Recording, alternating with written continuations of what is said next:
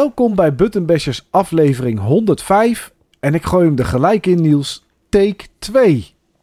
Ja, ik had net een dropje in mijn mond gestopt, want ik dacht, jij begint met de intro. Dus ik kan even rustig eten.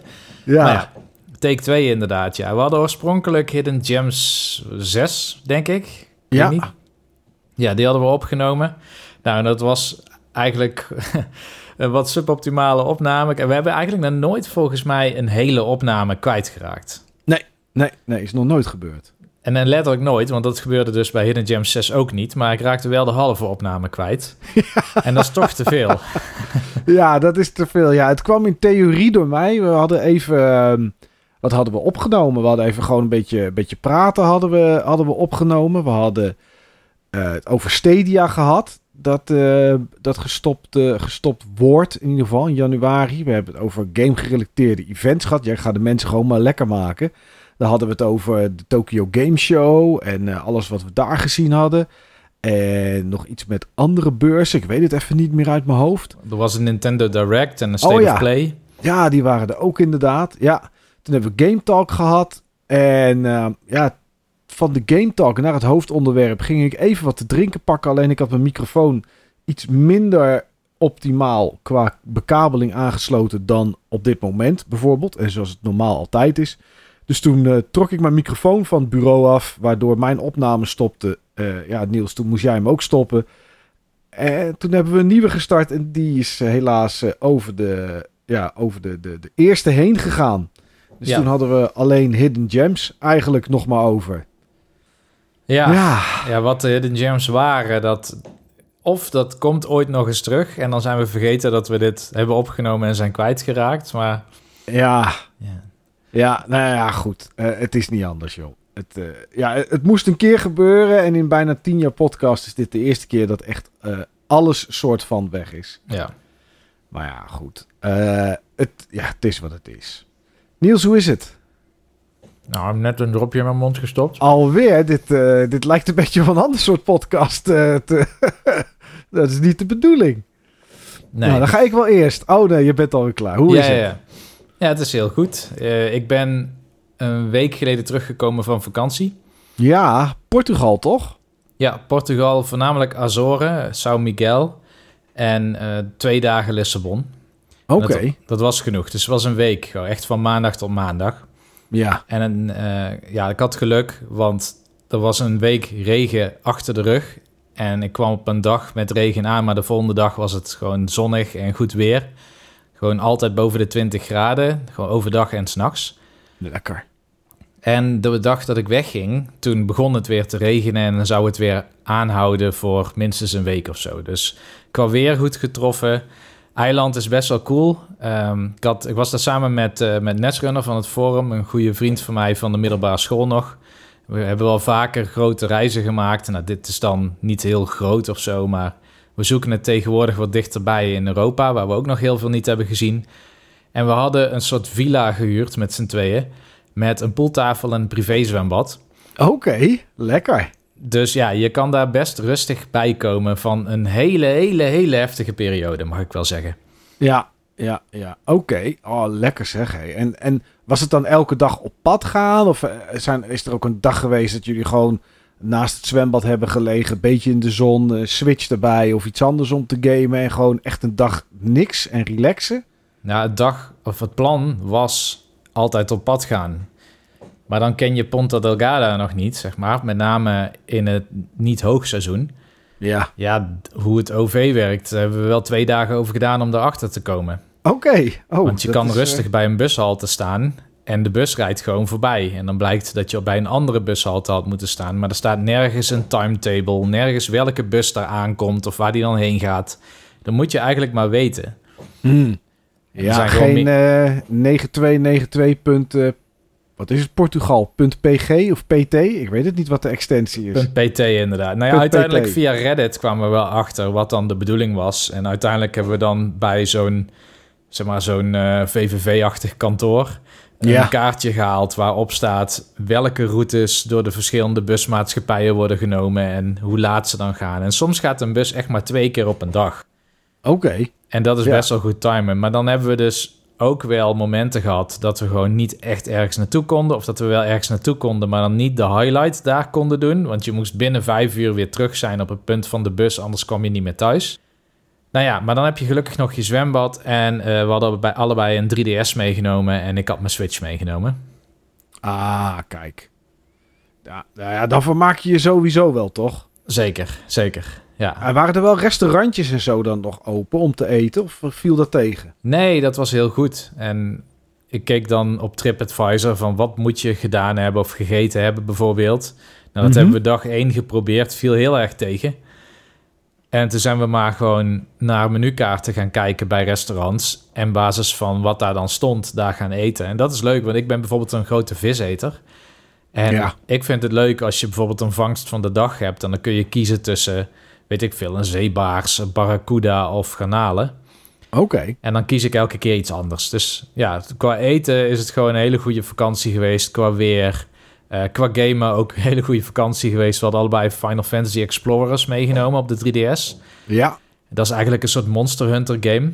Dus je kan dan co-op eh, missies starten met... In ieder geval in, in de Ivalice-wereld, zeg maar, van Final Fantasy 12 en Final Fantasy Tactics. En het is een kwestie van missies doen en eh, dingetjes craften en daarmee betere missies kunnen doen en dat soort zaken, zeg maar. Dus goed vermaakt. Oké, oké. Ik zit te denken, je hebt het over eten. Ik zou niet eens weten wat typisch Portugees is. Het enige dat ik ken is kip piri-piri. Dat is volgens mij het enige wat typische Portugese eten dat ik ken, zeg Het maar. zou best kunnen. Het enige wat ik heb onthouden van wat echt typisch Portugees was, en je kwam er gewoon niet omheen. Ik Ja. weet niet precies hoe je het uitspreekt, maar het wordt geschreven als pastel de nata.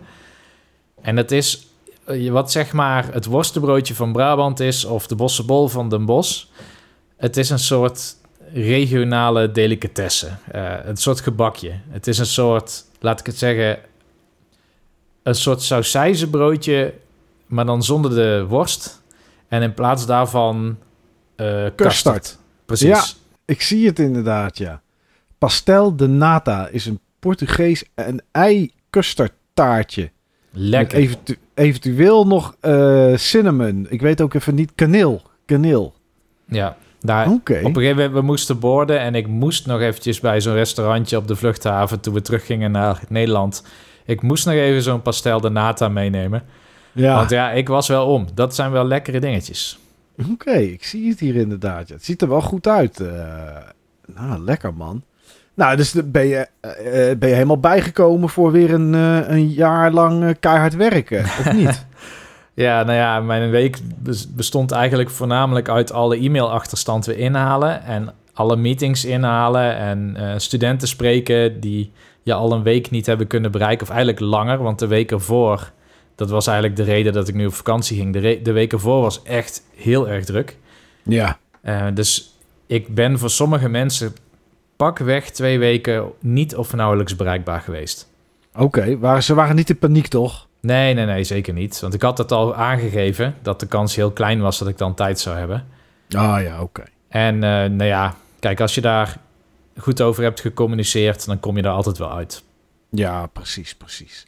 Nou, lekker zeg. Dus het is, eh, het is allemaal ja, vakantie gelukt, eh, werk weer ingehaald. Is het nu weer een beetje rustig of is het nog wel druk?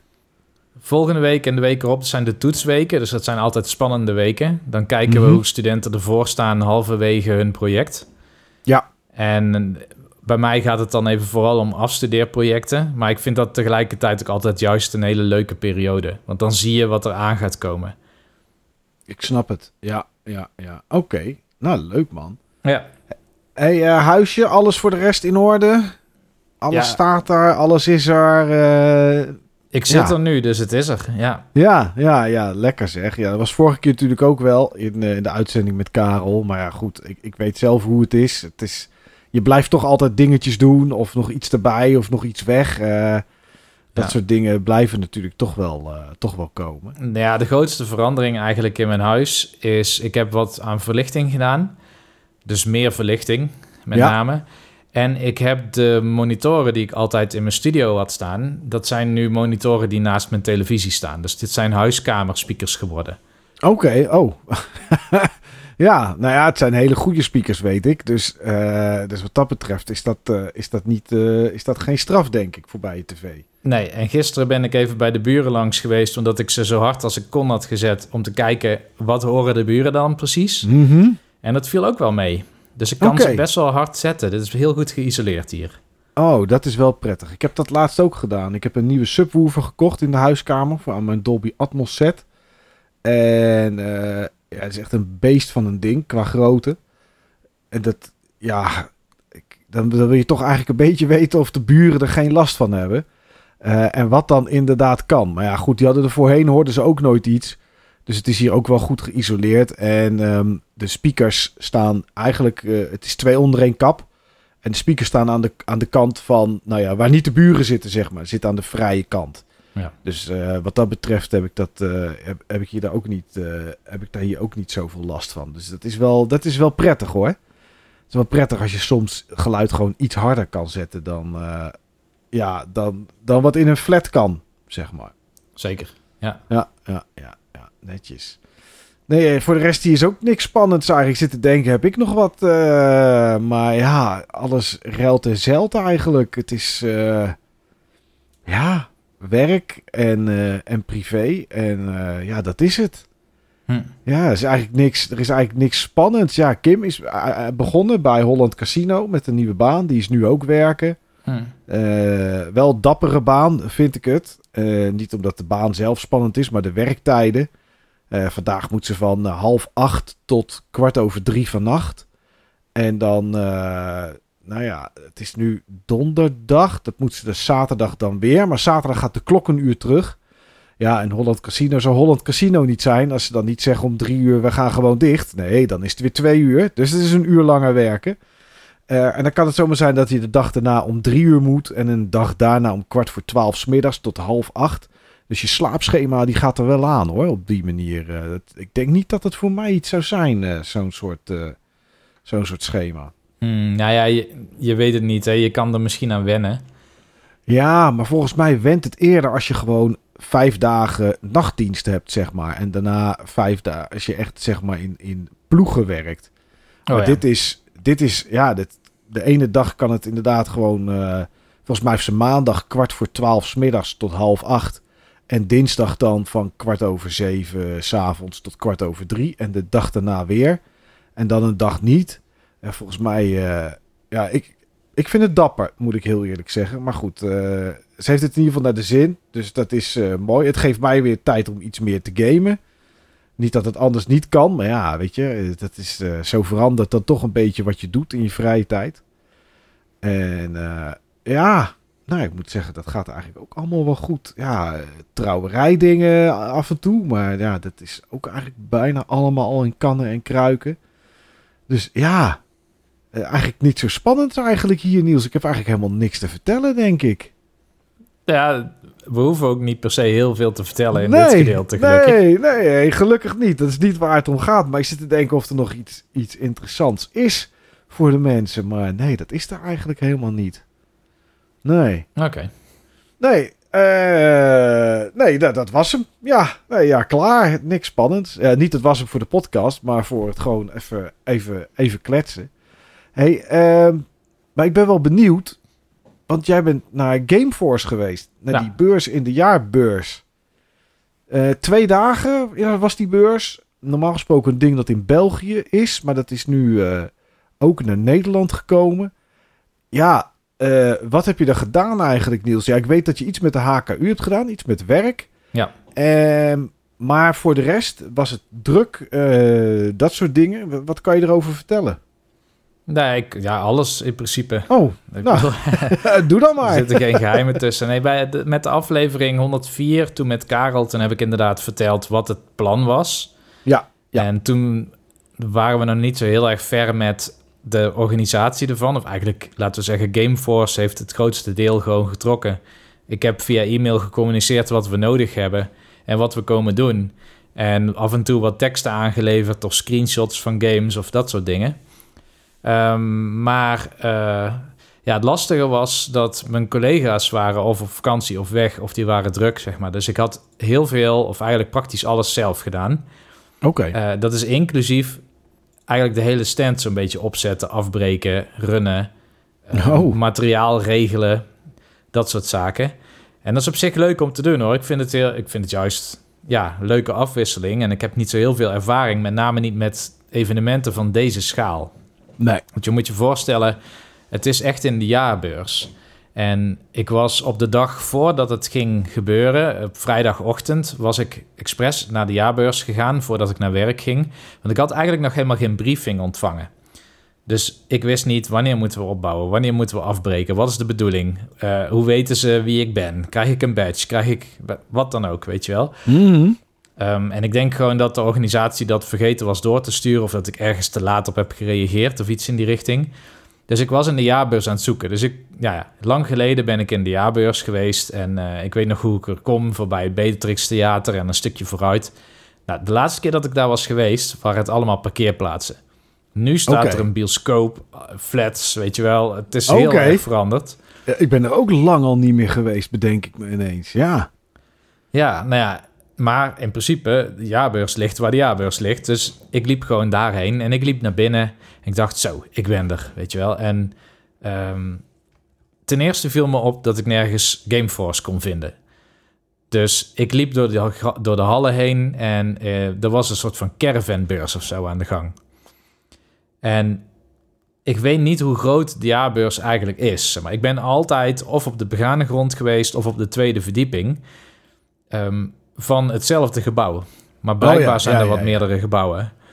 Dus ik loop door dat gebouw heen, ook op de tweede verdieping. Daar was een of andere jongerenbeurs. Ik heb geleerd van festivals dat als je ergens naar binnen wil, maar je bent er eigenlijk geen gast of je hebt geen kaartje, dan moet je doen alsof je van de staf bent en gewoon doorlopen. En eh, dus ik kon gewoon rondkijken wat er aan de gang was. En toen, ja, de jongerenbeurs, daar had ik natuurlijk niks te zoeken.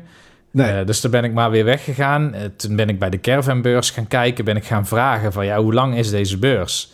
Ja, waarom? Ja, morgen is Gameforce. Gameforce? Wat is Gameforce? Ja. Eh, nou, ik dacht, ze gaan dit allemaal opruimen, weet je wel. En morgen dan Ja. staat hier een andere evenement. Maar nee, dit was gewoon de caravanbeurs. Nou, ik ging naar de receptie toe en zij wisten ook niet wat Gameforce was, maar ze konden misschien dan iemand vragen zodra het wat rustiger was, Ook raar bij, helpen. bij de receptie is toch raar dat niemand het dan weet? Ja, maar die worden misschien heel specifiek ingezet voor een bepaald evenement Ja, zo. dat zou kunnen dat die bij het evenement horen wat op dat moment gaande is. Ja, eens. Ja.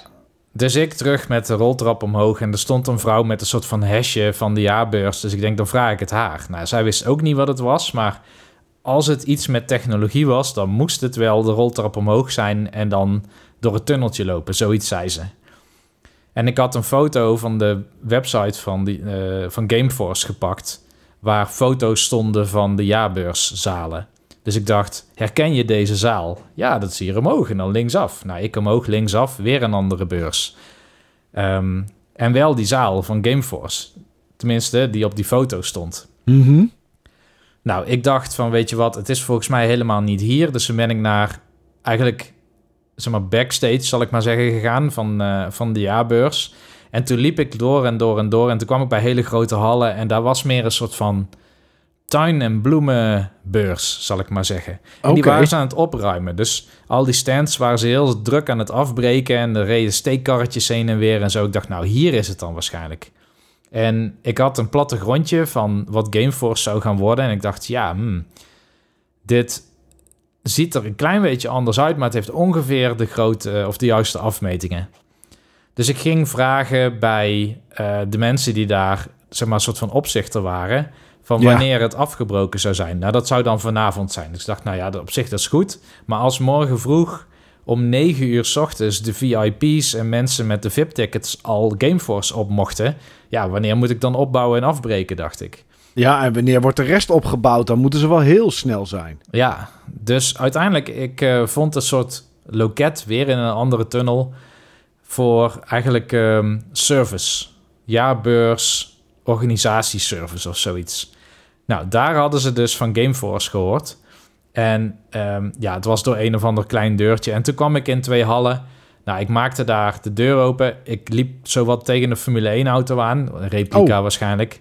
Ja, Maar dat was zo'n Red Bull auto. Nou, en groot. en groot en veel stands. En ja, het was eigenlijk best wel E3-achtig of zo qua opzet. Oké. Dus echt hele grote ruime stands, een enorme stage. Dat was voor zeg maar live competitie en streaming en dat soort dingen. Ehm, en je had natuurlijk, eh, ja, ik vond bijvoorbeeld eh, een Game Mania stand. Ik vond een eh, alternate, weet je wel, van die computerartikelen stand. Ja, ja, ja, zeker, zeker. En uiteindelijk kwam ik dus bij Indie Island. Dat was dan met allerlei indie games. Dat was een hele grote stand. En dan had je de, de PlayStation stand. Dat waren eigenlijk vijf units. En dan had je een hele grote Square Enix stand. En wij stonden daarachter. Dus ik wist van, oh, hier moet het zijn, weet je wel. En ik loop dus eigenlijk naar waar de stand van ons zou moeten komen. En ze hebben daar een banner opgehangen, zo groot. Ik wist niet wat ik zag. Volgens mij heb ik jou daar een foto van gestuurd toen. Klopt. Ik heb, ik heb een foto van de stand gezien, inderdaad, ja. Ja, toen dacht ik, oh, is die zo groot? Nou ja. Eh, maar ze hadden gewoon wat tafels en stoelen daar neergezet. En nou ja, die ben ik maar gewoon gaan klaarzetten. En toen moest ik nog naar HKU toe, want ik moest dus eigenlijk zeg maar de apparatuur gaan brengen. Die konden we ook bestellen van Gameforce, maar ik dacht van ja, de games die onze alumni hebben gemaakt, die staan op hun laptops. Ja. En ik zet mijn eigen laptop er ook wel bij. Maar we wilden ook een workshop aanbieden waar mensen een character konden leren ontwerpen. En dat eh, wilden we dan doen op zogenaamde Cintiqs. En dat zijn zeg maar tekentablet beeldschermen. Oké. Dus die zijn heel groot. Het zijn grote beeldschermen van eh, misschien wel een meter breed als het niet meer is. En dan kun je dus direct op tekenen met een Wacom-pen. En dat is heel precies en dat is heel, Oh, ja. ja. heel gaaf ook om te zien. Nou ja, die heb ik uiteindelijk eh, dus moeten sjouwen. En die dingen wegen een kilo of 20, 25. Oké. Ehm, twee op een karretje vanuit HKU. Dat dan weer in een... eh, de, bedoeling was een taxi, maar uiteindelijk kon een, een collega van mij daarheen brengen... naar de jaarbeurs. En we hebben die Syntax daar neergezet. En voor mij was het op dat moment gewoon alleen nog maar studenten appen... wat de bedoeling was, waar ze moesten zijn, hoe laat ze er moesten zijn. Ik kreeg een hele envelop met allerlei bandjes en spelregels voor het evenement... Nou, dat was eigenlijk de setup, zal ik maar zeggen. Dus Er zijn twee studenten ook die dag nog langsgekomen, die vrijdag, om ervoor te zorgen dat alles mooi netjes klaar staat. En uiteindelijk, we hadden niet alles zoals we het precies wilden hebben. Dus we hadden wel tafels en het zag er super netjes uit. En we hadden luxe, echt van die gamestoelen. Ehm, maar we hadden bijvoorbeeld nog geen randapparatuur. En het is lelijk om zomaar allerlei verschillende laptops daar straks neer te zetten. Ja. Dus ik vroeg, hebben jullie beeldschermen? Nou ja, hm, beeldschermen. Nou ja, er werden beeldschermen geregeld. We hadden meteen acht beeldschermen. Oké, En- oh, dat is wel netjes dat ze dat zo stand P kunnen regelen dan. Ja. En toen kwam er dus iemand van de organisatie van, eh, met wie ik heel vaak had gesproken in aanloop van Gameforce. En die vroeg van, eh, ja, ben je blij? Eh, ziet het er goed uit? Ik zei, ja, het ziet er uitstekend uit. Toen vroeg ik, maar komen er nou ook nog toetsenborden en muizen en koptelefoons? En ik zag hem kijken zo van, ja, ik stuur wel iemand langs. Dus er kwam een mannetje langs en eh, ja, ik zei van, ja, we hebben zoveel toetsenborden nodig, zoveel muizen, zoveel koptelefoons. En hij kijkt ons aan zo van, ja, hallo, wie denk je wel dat je bent, weet je wel? Ja, tuurlijk. Ja, van hé, hey, komt iemand zomaar eventjes eisen dat hij even toetsenborden, beeldschermen, muizen, alles krijgt. Ja. Maar ja, ik weet niet wat hij had gedaan of wat iemand anders dan weer had geregeld achter de schermen. Maar op een gegeven moment komen dus allemaal van die, ja, echt van die gruwelijk dure, luxe gamer toetsenborden en muizen aan. En compleet nieuw Windows nog. Oké. En, eh, en koptelefoons. Dus ja, het was allemaal spik en span. We hadden echt topmateriaal gekregen. En eh, nou ja, uiteindelijk volgende dag, wij waren volgens mij om acht uur in de jaarbeurs. Ik met de, de studenten allemaal.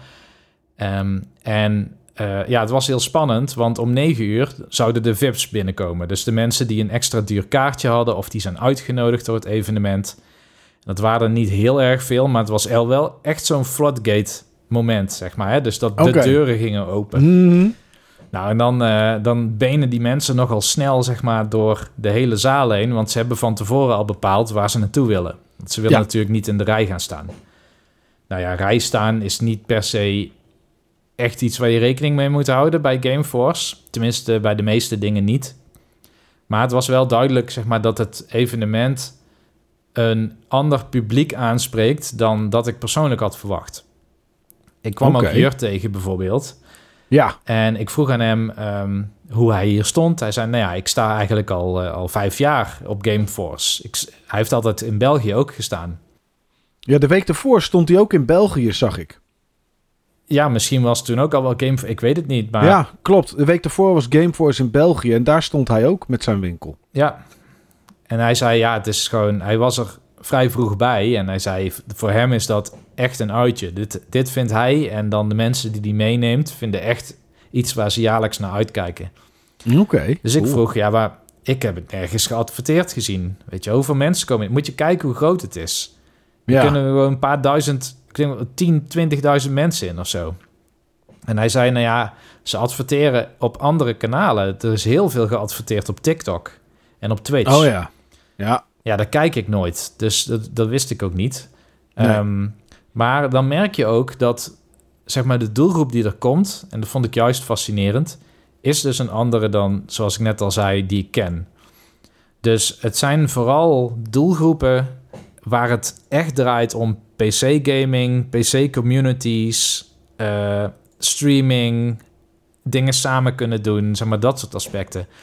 Dus eigenlijk als het een PC-game was of zo, er stond ergens een PC-game en misschien hadden alle mensen die, of was die zelfs free-to-play of zo, dan was het nog steeds een hele populaire game op die beurs. Ja, ja, ja. Ik snap het. En het, de beurs ging dus niet alleen over gaming, maar ging eigenlijk ook over, vooral over e-sports. Want er was een soort van Mario Kart toernooi met Martin Garrix. Eh, en er werd dan live gestreamd en dan kon je doneren. En er werd dan bekendgemaakt wie de winnaar was en hoeveel geld ze hadden opgeleverd of opgebracht voor een bepaald goed doel.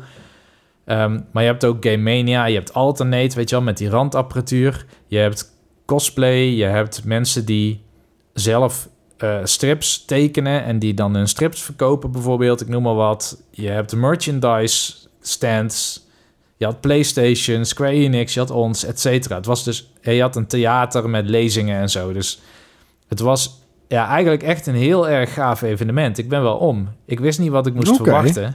En Nee. nu kijk ik al uit naar volgend jaar.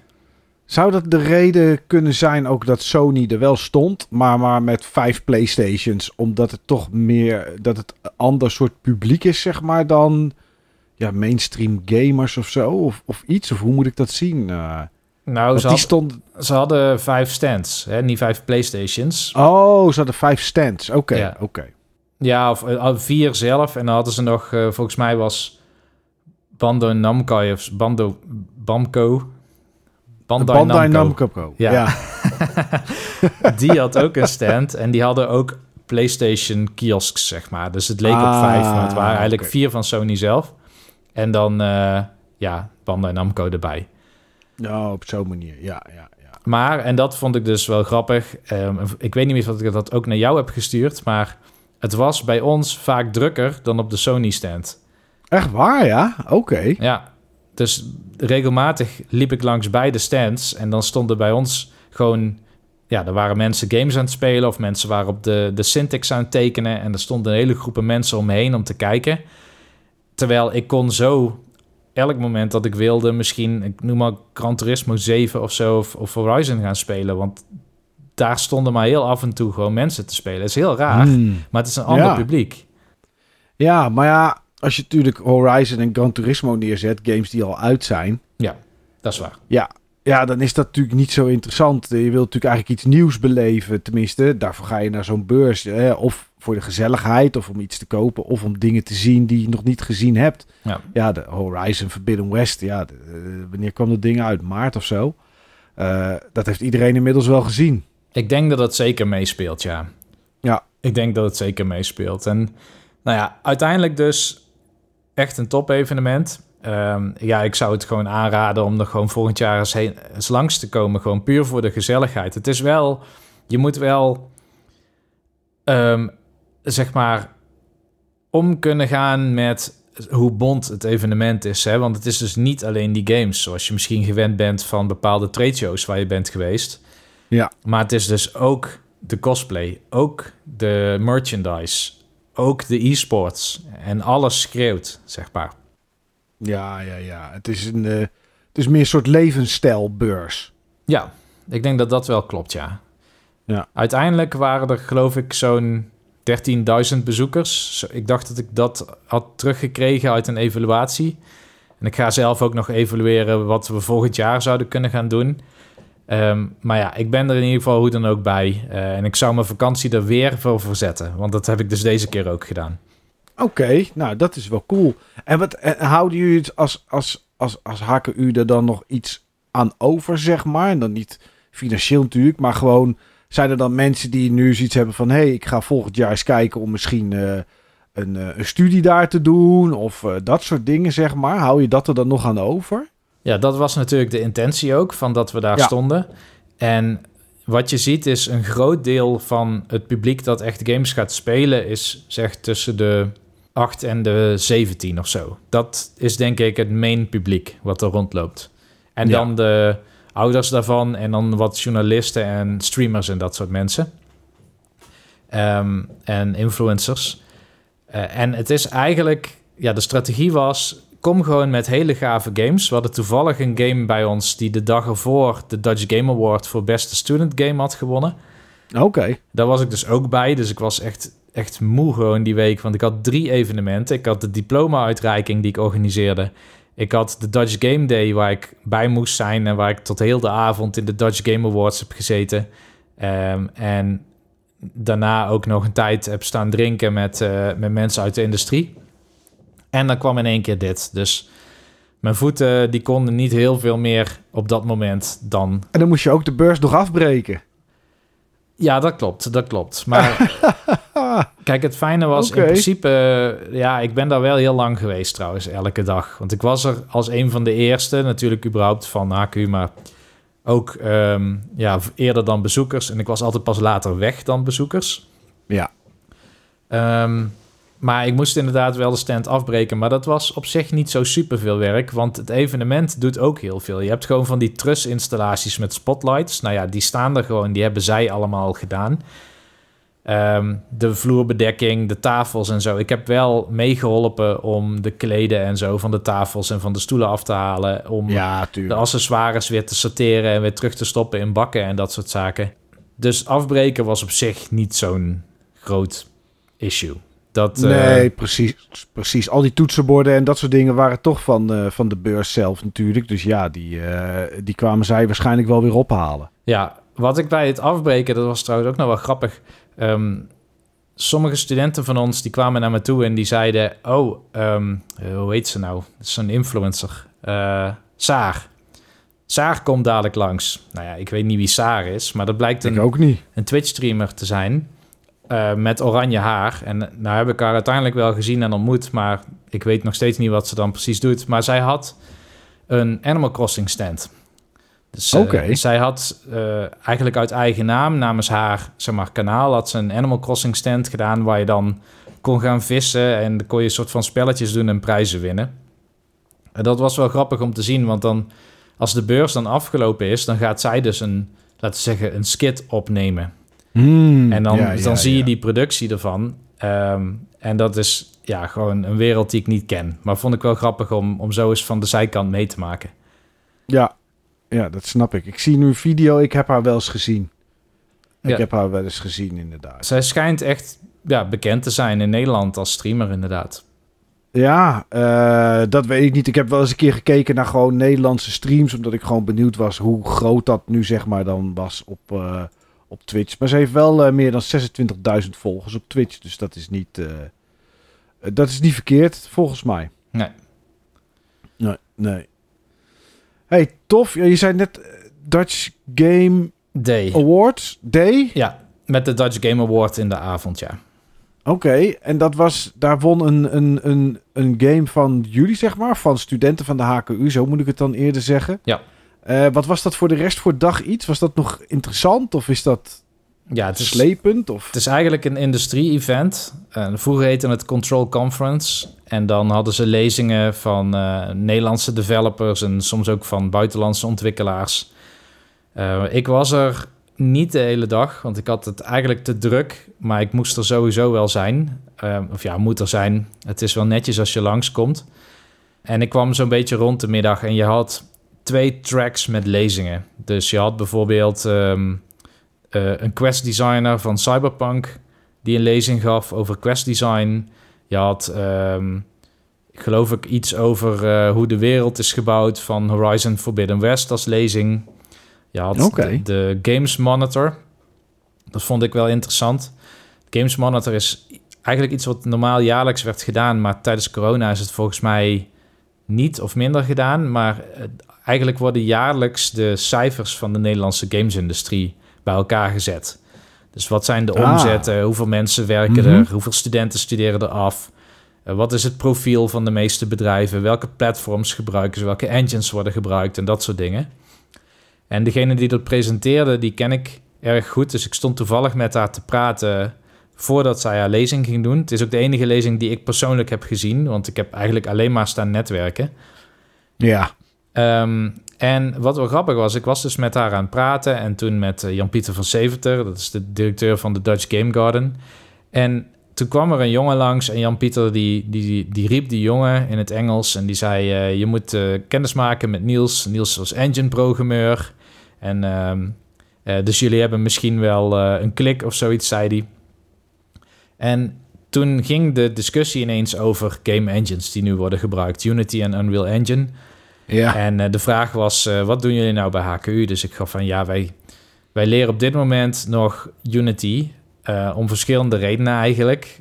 Omdat je, als het gaat om programmeervaardigheden, is Unity eigenlijk, laten we zeggen, iets complexer. Met eh, Unreal Engine kun je ook visueel scripten, zeg maar. Dus dat is wat makkelijker Mhm. vaak om te gebruiken. Eh, en het is makkelijker om augmented reality en eh, zeg maar externe apparatuur aan te sturen vanuit Unity.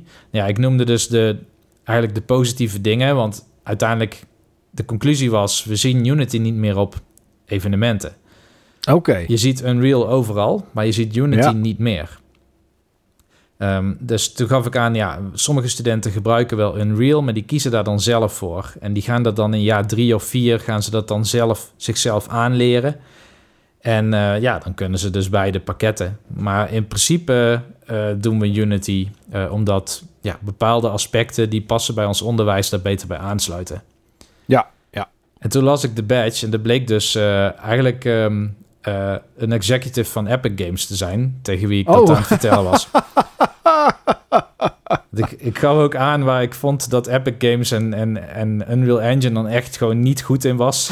dus ik, Oh, was voordat je die badge had gelezen? ja, ja, dus ik was heel, heel eerlijk verhaal. Hij, hij vond het ook helemaal niet erg. Hij was ook niet van niet heel technisch. Hè. Hij is echt meer van eigenlijk van ja, zeg maar de organisatorische kant en meer van de marketingkant, de Ja. businesskant. Ehm, dus het ja, maakt hem niet uit, weet je wel, wat ik dan beter vind. Maar Nee, nee. het was wel grappig dat ik daar pas heel laat achter kwam. En toen zei ik nog van ik ben wel benieuwd wat de adaptatie is nu op dit moment van Unreal Engine bij Nederlandse studio's. Ja. Nou, Unreal Engine is wel heel snel heel populair aan het worden. Het is echt een hele snelle stijger, maar Unity is nog steeds wel heel met hele grote afstand populairder. Oké. Was- dat, dat, dat, dat vertelde hij zelf ook, zeg maar. Want hij had die info, of niet? Nou, dit kwam uit die Games Monitor uiteindelijk. Oh, oké. En Ja. dat was ook wel leuk, hè? Dus die sessie wordt dan gegeven en, en, eh, en dan, dan zegt ze opeens... eh, This next slide will be of particular interest to Niels. Zo, alsof mensen weten wie ik dan ben, maar ja. Wie je bent? Ja, ja, ja, ja. Nou ja, wel leuk. Ik bedoel, zo, eh, zo kom je dan toch nog wel eens mensen tegen. Ja, en ik heb ook met onze conculega's gesproken... wat in de praktijk vaak ook oud-studenten dan van ons zijn...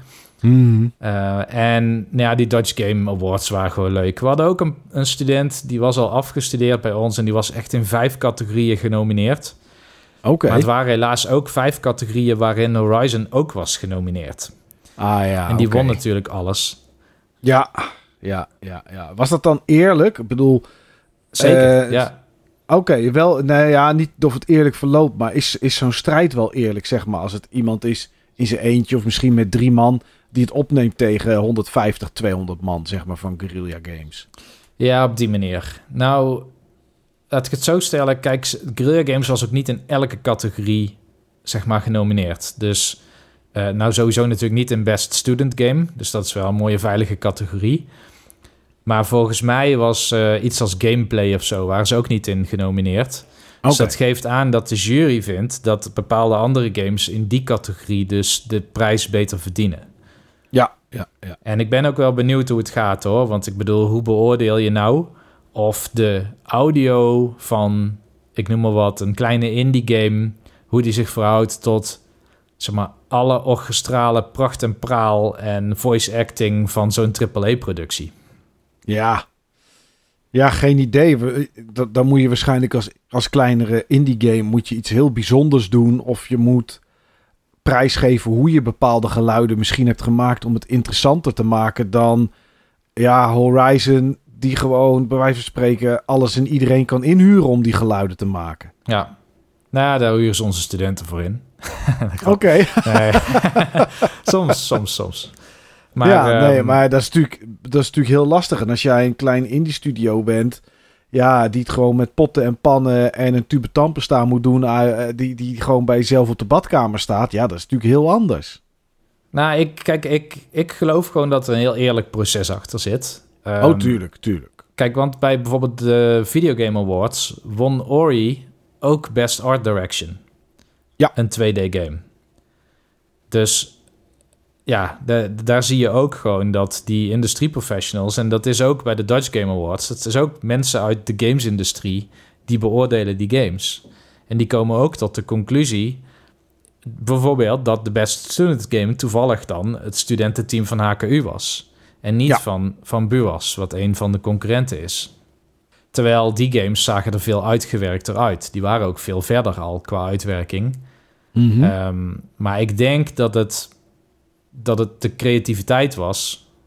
Dat, en dat was het juryrapport ook eigenlijk. Die gaf dat ook wel aan. Het was de creativiteit en, en de speelsheid, zeg maar, die deze HKU-game boven de rest uit liet stijgen. ja. ja, die heeft dan net iets anders, hè? net iets wat aantrekt, wat dan die andere games niet hebben. Dat is natuurlijk niet alleen bij games in zo'n categorie als dit, bij Best Student Game, maar dat is natuurlijk ook gewoon met, überhaupt met games die je speelt. Ja, ik zal het even correct doen. Het was eh, All Hands on Deck van Studio Mantasauer. Ik noem ze elke keer studenten, maar natuurlijk, ze zijn Ja. afgestudeerd. Ja, Het is nu een studio. Ja, nee, dat is op zich wel goed om het even zo te noemen, inderdaad. Oké, nou, eh, een hoop eh, beursachtige dingen dan, Niels, die, die je beleefd hebt. Ja, ja. Heb, Ja, heb jij ja. nog iets beleefd in die sferen? Helemaal niets. Oké.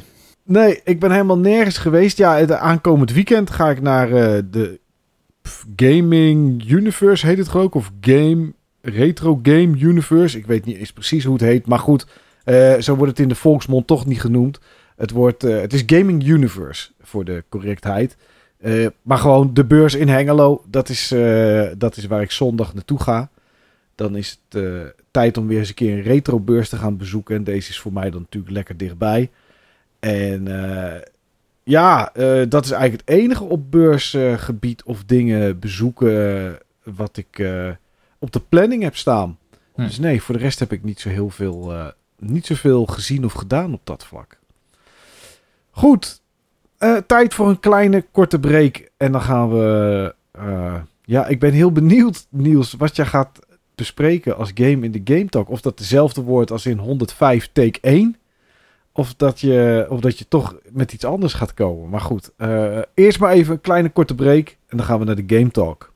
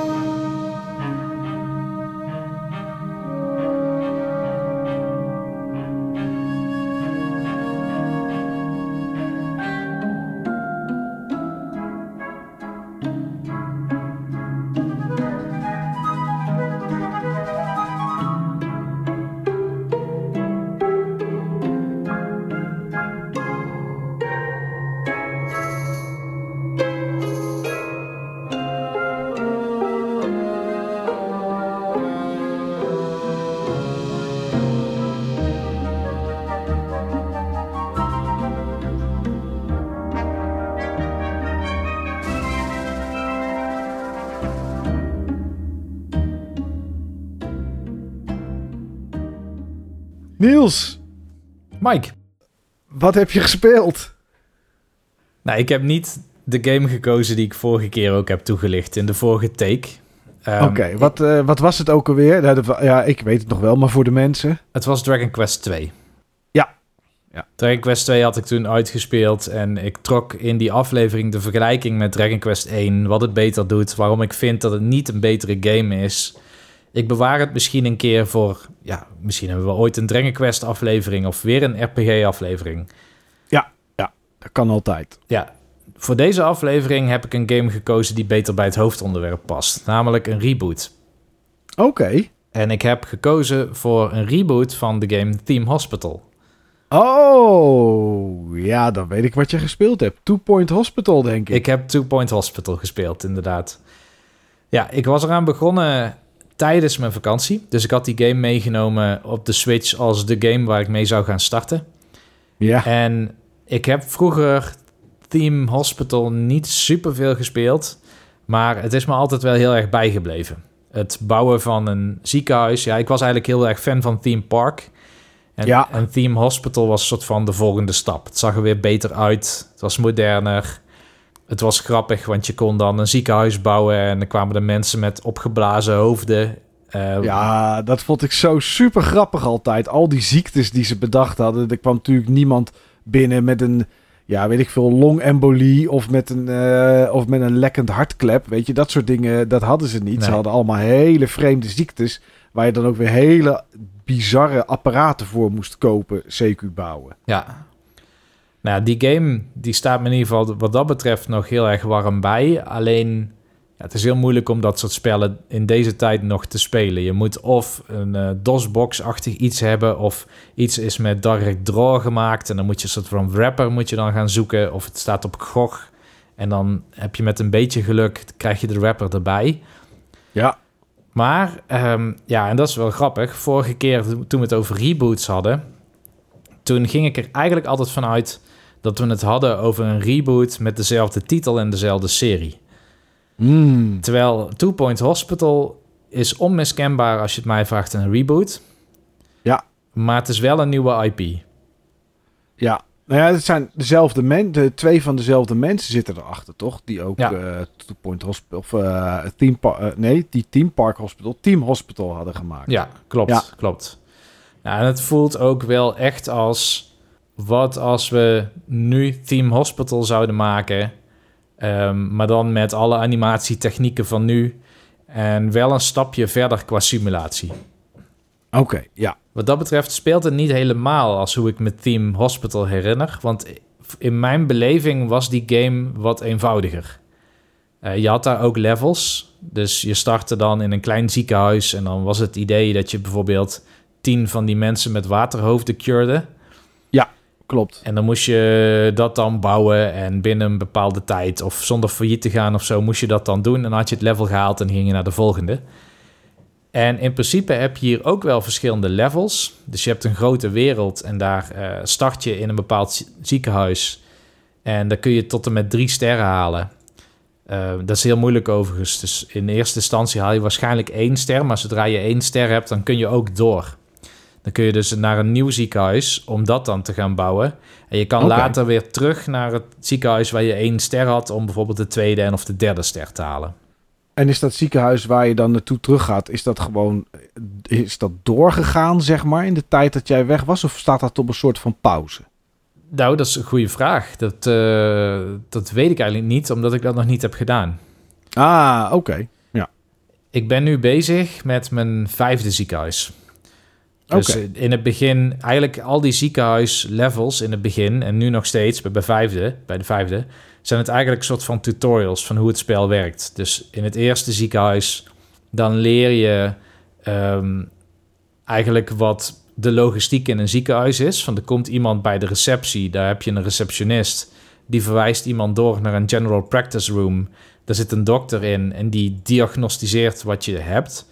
En die verwijst je dan door naar bijvoorbeeld de pharmacy of naar de psycholoog. Of naar, ehm, nou je hebt bijvoorbeeld uh, lightheadedness. En dan komen er poppetjes binnen en die hebben een gloeilamp als hoofd. En dan heb je echt die theme hospital-achtige installaties die dan dat hoofd eraf schroeven en een normale hoofd er weer op doen. Ja, ja, ja, ja. Dus uh, ja, dan, dan maak je dus eigenlijk de logistiek en dat die mensen dan in een wachtrij kunnen staan of zitten. En misschien dat er foldertjes staan, dat ze iets te doen hebben. Ik heb inmiddels een arcade cabinet unlocked en die kan ik dan er ergens neerzetten zodat ze zich ook kunnen vermaken.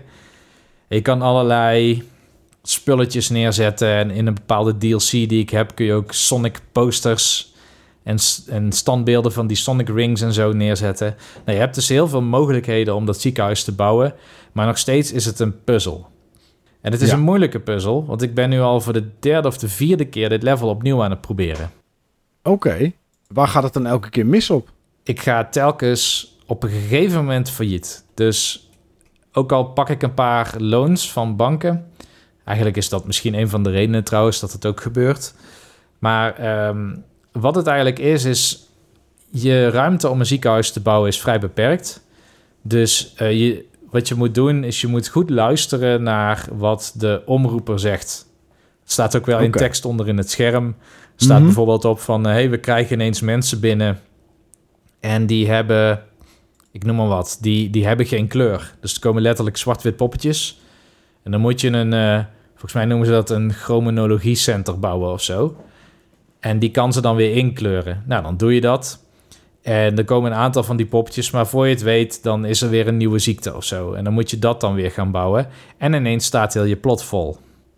Ja. Nou, wat je dan kan doen is, je kan dan een stukje uitzoomen en dan zie je eigenlijk de stad waar je ziekenhuis in staat. En dan kun je bijvoorbeeld een pand overkopen of een lege parkeerplaats of zo. En dan kun je daar een extra ziekenhuis op zetten.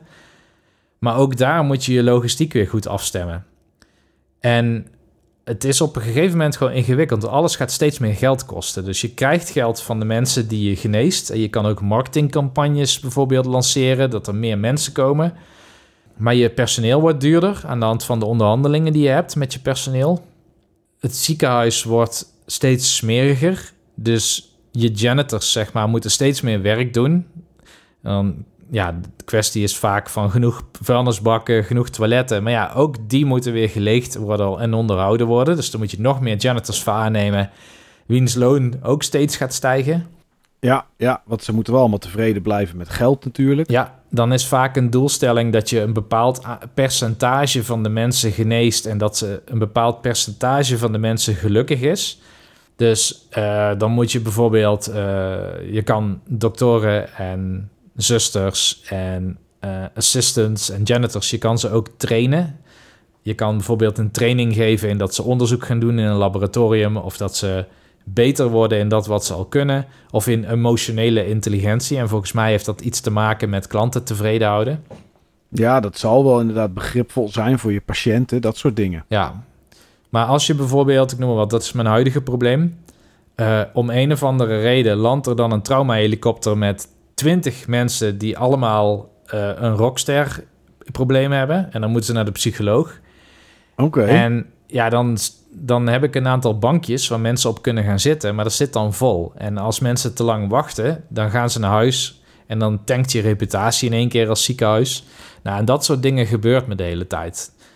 Dus ik, elke keer speel ik het opnieuw en dan probeer ik gewoon echt alleen maar te bouwen wat op dat moment echt nodig is. En als er een patiënt komt die ik niet kan genezen, stuur ik die meteen naar huis in plaats van dat ik een klacht krijg of iets dergelijks. Ah, ja, ja, ja. Ik moet nu een ziekenhuis maken met een waarde van een miljoen. Nou ja, ik kwam er nog niet bijna in de buurt. Nee. Dus dan zoek ik op van wat moet je doen? En dan zeggen ze, ja, je moet het ziekenhuis beter aankleden. Het moet gewoon er chic en prettig uitzien. Dus ik ik overal plantjes neergezet. En radiatoren trouwens, want mijn ziekenhuis staat nu in een sneeuwgebied. Oh, dan is het wel lekker als je verwarming hebt, ja. Ja, en dan is het nog niet goed. Nou, dan, toen bleek dus dat je tientallen soorten schilderijen kan unlocken. Tientallen soorten planten hebt, weet je wel. Drinkautomaten met softdrinks, met hele speciale drinkdrankjes, met hele goedkope drankjes. Nou ja, en dan kun je ook weer van al die dingen de prijs bepalen. Nou, het gaat zo diep. En ik speel het op de Switch en dat is op zich prima. Het draait gewoon eigenlijk best wel goed. Alleen die interface en die fonts, die zijn zo klein dat je gewoon soms gewoon met één oog moet knijpen om te lezen wat er staat. Ah, ja, als je het in handheld mode speelt, is het gewoon te klein dus voor het scherm. Ja, ik vind, uh, ik vind het eigenlijk net niet prettig genoeg om het te spelen op deze manier. Als je nou precies zou weten waar alles zit, dat je niet alle lettertjes hoeft te lezen, ja, dan zou het denk ik gewoon best aardig speelbaar zijn. Maar nu heb ik zelfs soms dat ik gewoon een foto maak met mijn telefoon en dat ik die ga inzoomen op mijn telefoon om te kijken wat er ergens staat. Ja, dat is, uh, dat is niet prettig spelen. Dat is allemaal oponthoud en, en, en dat leidt alleen maar af. Ja. Hij zit ook in Game Pass, dus dat is eigenlijk een betere optie. En nu ik die dan ook heb gespeeld... Niet meer, volgens mij. Oh, niet meer. Ja, ik had hem nee. geprobeerd ooit, maar... Nee, ik zat net te kijken wat er nu in, uh, in ieder geval Game Pass voor PC, want daar zit ik achter. Uh, daar zit Two Point Campus zit daarin. Oh ja, dat is die nieuwe game, ja. Ja, en Two Point Hospital, uh, die zit daar niet meer in. Die is geswapt. Maar ja, goed. Uh, hij is natuurlijk ook al een tijdje uit. Dus die is vast wel ergens een beetje wat goedkoper te vinden. Ja, ja. Het is in ieder geval zeer de moeite waard. Voor iemand die hele goede herinneringen heeft aan Team Hospital. Dit scratcht wel die itch. Ja, ja, ja. Al is ja, het ik heb, wel eens over ik heb er wel eens over getwijfeld hoor. En ik heb het vroeger wel veel gespeeld. Alleen dan vond ik het gewoon leuk om zo groot mogelijk te bouwen. En had je natuurlijk cheatcodes, die zaten er gewoon standaard in de game. En uh, ja, wat je dan kreeg was dat de, de omroepen, zeg maar, of de, de, de, de stem die door de, door de gangen klinkt, elke keer uh, riep: There's a cheater in the hospital. Ja, ja. Uh, ja, dat, dat is het eerste als ik denk aan, uh, aan Team Hospital. Is dat het eerste waar ik aan denk, zeg maar. Naast de rare ziektes en dat soort dingen. Maar is het. Het, het is natuurlijk een genre wat er niet zoveel meer is op deze manier. Is het wel een beetje aan deze tijd aangepast qua pacing en zo? Weet je, loopt het allemaal wel een beetje lekker door? Of zit je gewoon af en toe lang te wachten op iets dat klaar is of dat je weer geld hebt, zeg maar? Ja, dat, dat laatste, dat heb ik wel regelmatig gehad. Maar in principe is dat omdat je het verkeerd aanpakt dan. Ja, oké. Okay. Dus als je het ja. goed doet, dan heb je gewoon een prima cashflow.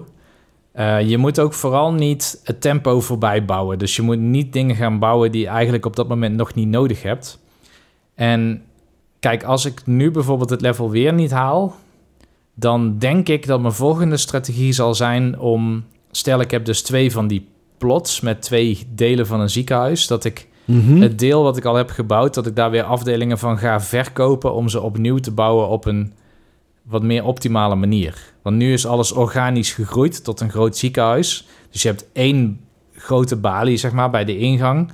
En die verwijst mensen door naar honderden meters verderop. Maar stel je zou dat opnieuw kunnen vormgeven en dat je zegt, nou weet je wat, we maken gewoon meerdere ingangen met meerdere balies, waardoor je op meerdere manieren snel kan komen waar je moet zijn als patiënt. Ja. Volgens mij heb je dan sneller tevreden patiënten, betere resultaten, minder mensen gaan dan dood. Dat gebeurt ook wel eens en dan kunnen ze spoken worden en die jagen dan weer mensen weg. Oh ja, dat had je ook inderdaad in Team Hospital als er mensen overleden. Ja. Of overlijden. Ja, als ze, als, ze, als, ze, als, ze, als ze overlijden, dan, dan blijven ze inderdaad als geesten blijven ze daar rondhangen. Ja, dat klopt. Ja, nou ja, dan kun je een janitor kun je dan trainen om ghosts te capturen. En dan kunnen ze met de stofzuiger erachteraan. Maar ja, als je meerdere ghosts hebt, die janitor die loopt dan misschien een halve kilometer verderop een ghost te zuigen. Terwijl er aan de andere kant van je hospital 20 mensen worden weggejaagd. Ja, ja, ja. Dus dan moet je er weer meer hebben. Ja, en dan. Uh... Kost weer geld, et cetera. Ja, ja. Je hebt ook een uh, sandbox mode, die heb ik nog niet geprobeerd. En mijn hoop is dat je daar dus niet dat gejaagde gedoe allemaal hebt. Nee, je gewoon kan blijven bouwen en dat je geen goals hebt die je zeg maar uh, af kunnen laten gaan of game over. Precies. En één ding dat ik wel heel prettig vind, want ik zei dus net dat je uh, meerdere hospitals dus bouwt gedurende de game. Waar je dan, als je een ster hebt gehaald, kun je door naar de volgende. En um, het ziet er naar uit dat je kan bijvoorbeeld een research center bouwen en dan kun je nieuwe dingetjes gaan onderzoeken. Mhm. De dingen die je hebt onderzocht, die zijn persistent. Ook al heb je oh. het level niet gehaald, dan kun je alsnog ja. in oudere levels dus dingen bouwen die je toen nog niet kon, toen je zo ver in het spel was. Oh, dat is wel cool gedaan. Ja, ja, oké. Okay. Dat is wel, uh, dat is wel nice. Dat je gewoon alles wat je eenmaal bedacht hebt, zeg maar, of ontdekt hebt, kan je overal gebruiken dus. Ja, ja. Oké, cool. Nee, ik zie trouwens, eh, 31 augustus was de laatste dag dat je Two Point eh, Hospital kon spelen op, eh, op Game Pass. Dus die is er inmiddels weer, eh, weer uit. Oké. Maar goed, Two, Two Point Campus zit er nu in. Dus ja, als je dit leuk vindt, ik bedoel, eh, eh, dan zal Two Point Campus, ja, oké, het is studentencampus, maar het idee van het bouwen en het managen is natuurlijk precies hetzelfde. Ja, die game had ik dus binnengekregen. En toen dacht ik, ik moet echt een keer dat Two Point Hospital een goede kans geven. Ja, ja. Nou ja, dat is gelukt zo te horen, Niels. Zeker weten. En wat is Ja. jou gelukt? Nou, wat mij gelukt is, is om dezelfde game te gaan bespreken als eh, in de, de verloren gegane uitzending. Ah. En ja, de reden daarvoor is dat dat ook eigenlijk een, eh, ja, een soort reboot is. Eh, ik ben wel iets verder dan eh, de vorige keer dat ik het erover had met jou, en wat niemand dus gehoord heeft. Maar ik heb eh, Return to Monkey Island gespeeld en ook uitgespeeld inmiddels. En dat was de vorige keer nog niet. En ja, ehm, Return to Monkey Island is volgens Ron Gilbert, een van de twee makers, eigenlijk wat eh, de derde Monkey Island moest zijn. Want toen was hij er niet meer bij. En daarna zijn natuurlijk nog heel veel delen geweest, waarvan ja, de wat latere toch wel iets minder waren.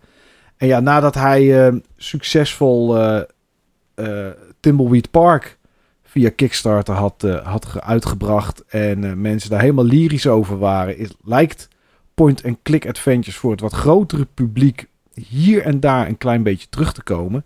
Want voor de indie scene was het er al, nou is het eigenlijk nooit weg geweest. En ja, nu eh, behoorlijk groots, Return to Monkey Island.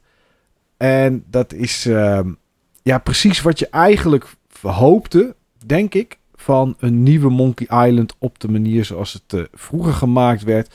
Maar wel aangepast aan deze tijd.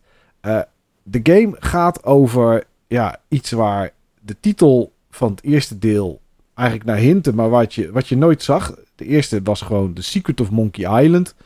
En je bent er eigenlijk nooit achter gekomen wat nou het geheim is. En dat is waar je naar op zoek gaat in Return to Monkey Island. Als zijnde weer Guybrush Threepwood. Hij ehm, doet dat op een iets andere manier dan in de vorige games. Hij eh, vertelt namelijk aan zijn zoontje het verhaal van hoe hij The Secret of Monkey Island heeft gevonden.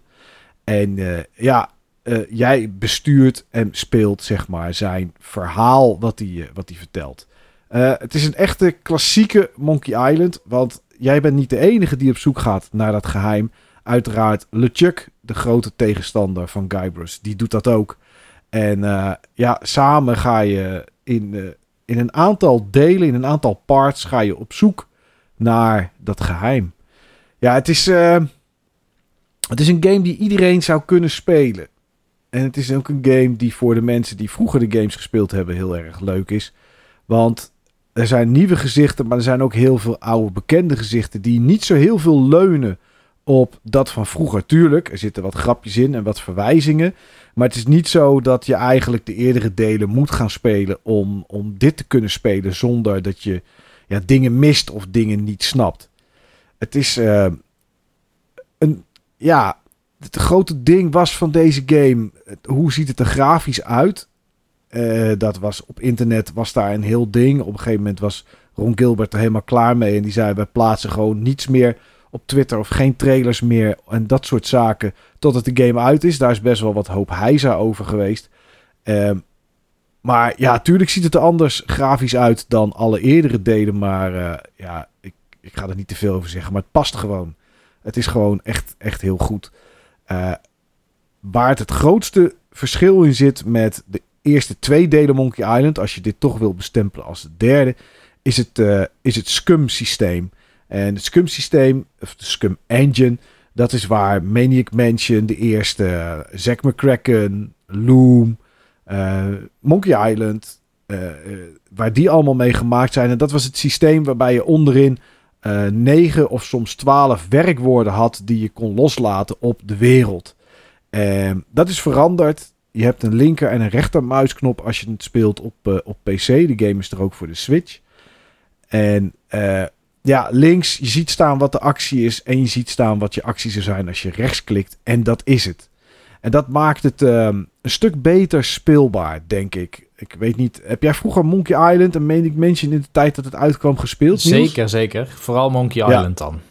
Ja, nou ja, dan weet je dat je op een gegeven moment met alles wat je in je inventory had, soms gewoon uren bezig was om alleen maar open of pool of push of look at, allemaal dat soort woorden los te laten op alles wat er in de omgeving te vinden was. Eh, en daar was je gewoon een hoop tijd bij kwijt. En zeker als je niet wist wat je moest doen of geen idee had, dan was dat wat je deed. En als er dan iets gebeurde, dan dacht je: oké, ik heb eindelijk iets gevonden. Maar ja, eigenlijk heb je niks gevonden. Je hebt gewoon net zo lang van alles zitten klikken. Totdat, je, ja, totdat er iets gebeurde, zeg maar. Totdat je er weer een stukje verder kwam. Nou, dat is iets dat je in Return to Monkey Island niet heel vaak tegenkomt eigenlijk. Uh, zeker in het begin niet. Het begin van de game is vrij afgebakend waar je heen kan. Je wordt behoorlijk gestuurd. Uh, het voelt een beetje als een soort tutorial-achtig iets. Terwijl er wel puzzels in zitten. En, uh, maar dat, dat gaat vrij simpel. En later in de game dan breekt de game wel open. En heb je een, een boot. En kan je naar allerlei eilanden. En ja, dan, dan wordt het zeg maar wel ineens heel breed. Het is wel een heel verschil met de andere parts. Dus het is wel even wennen.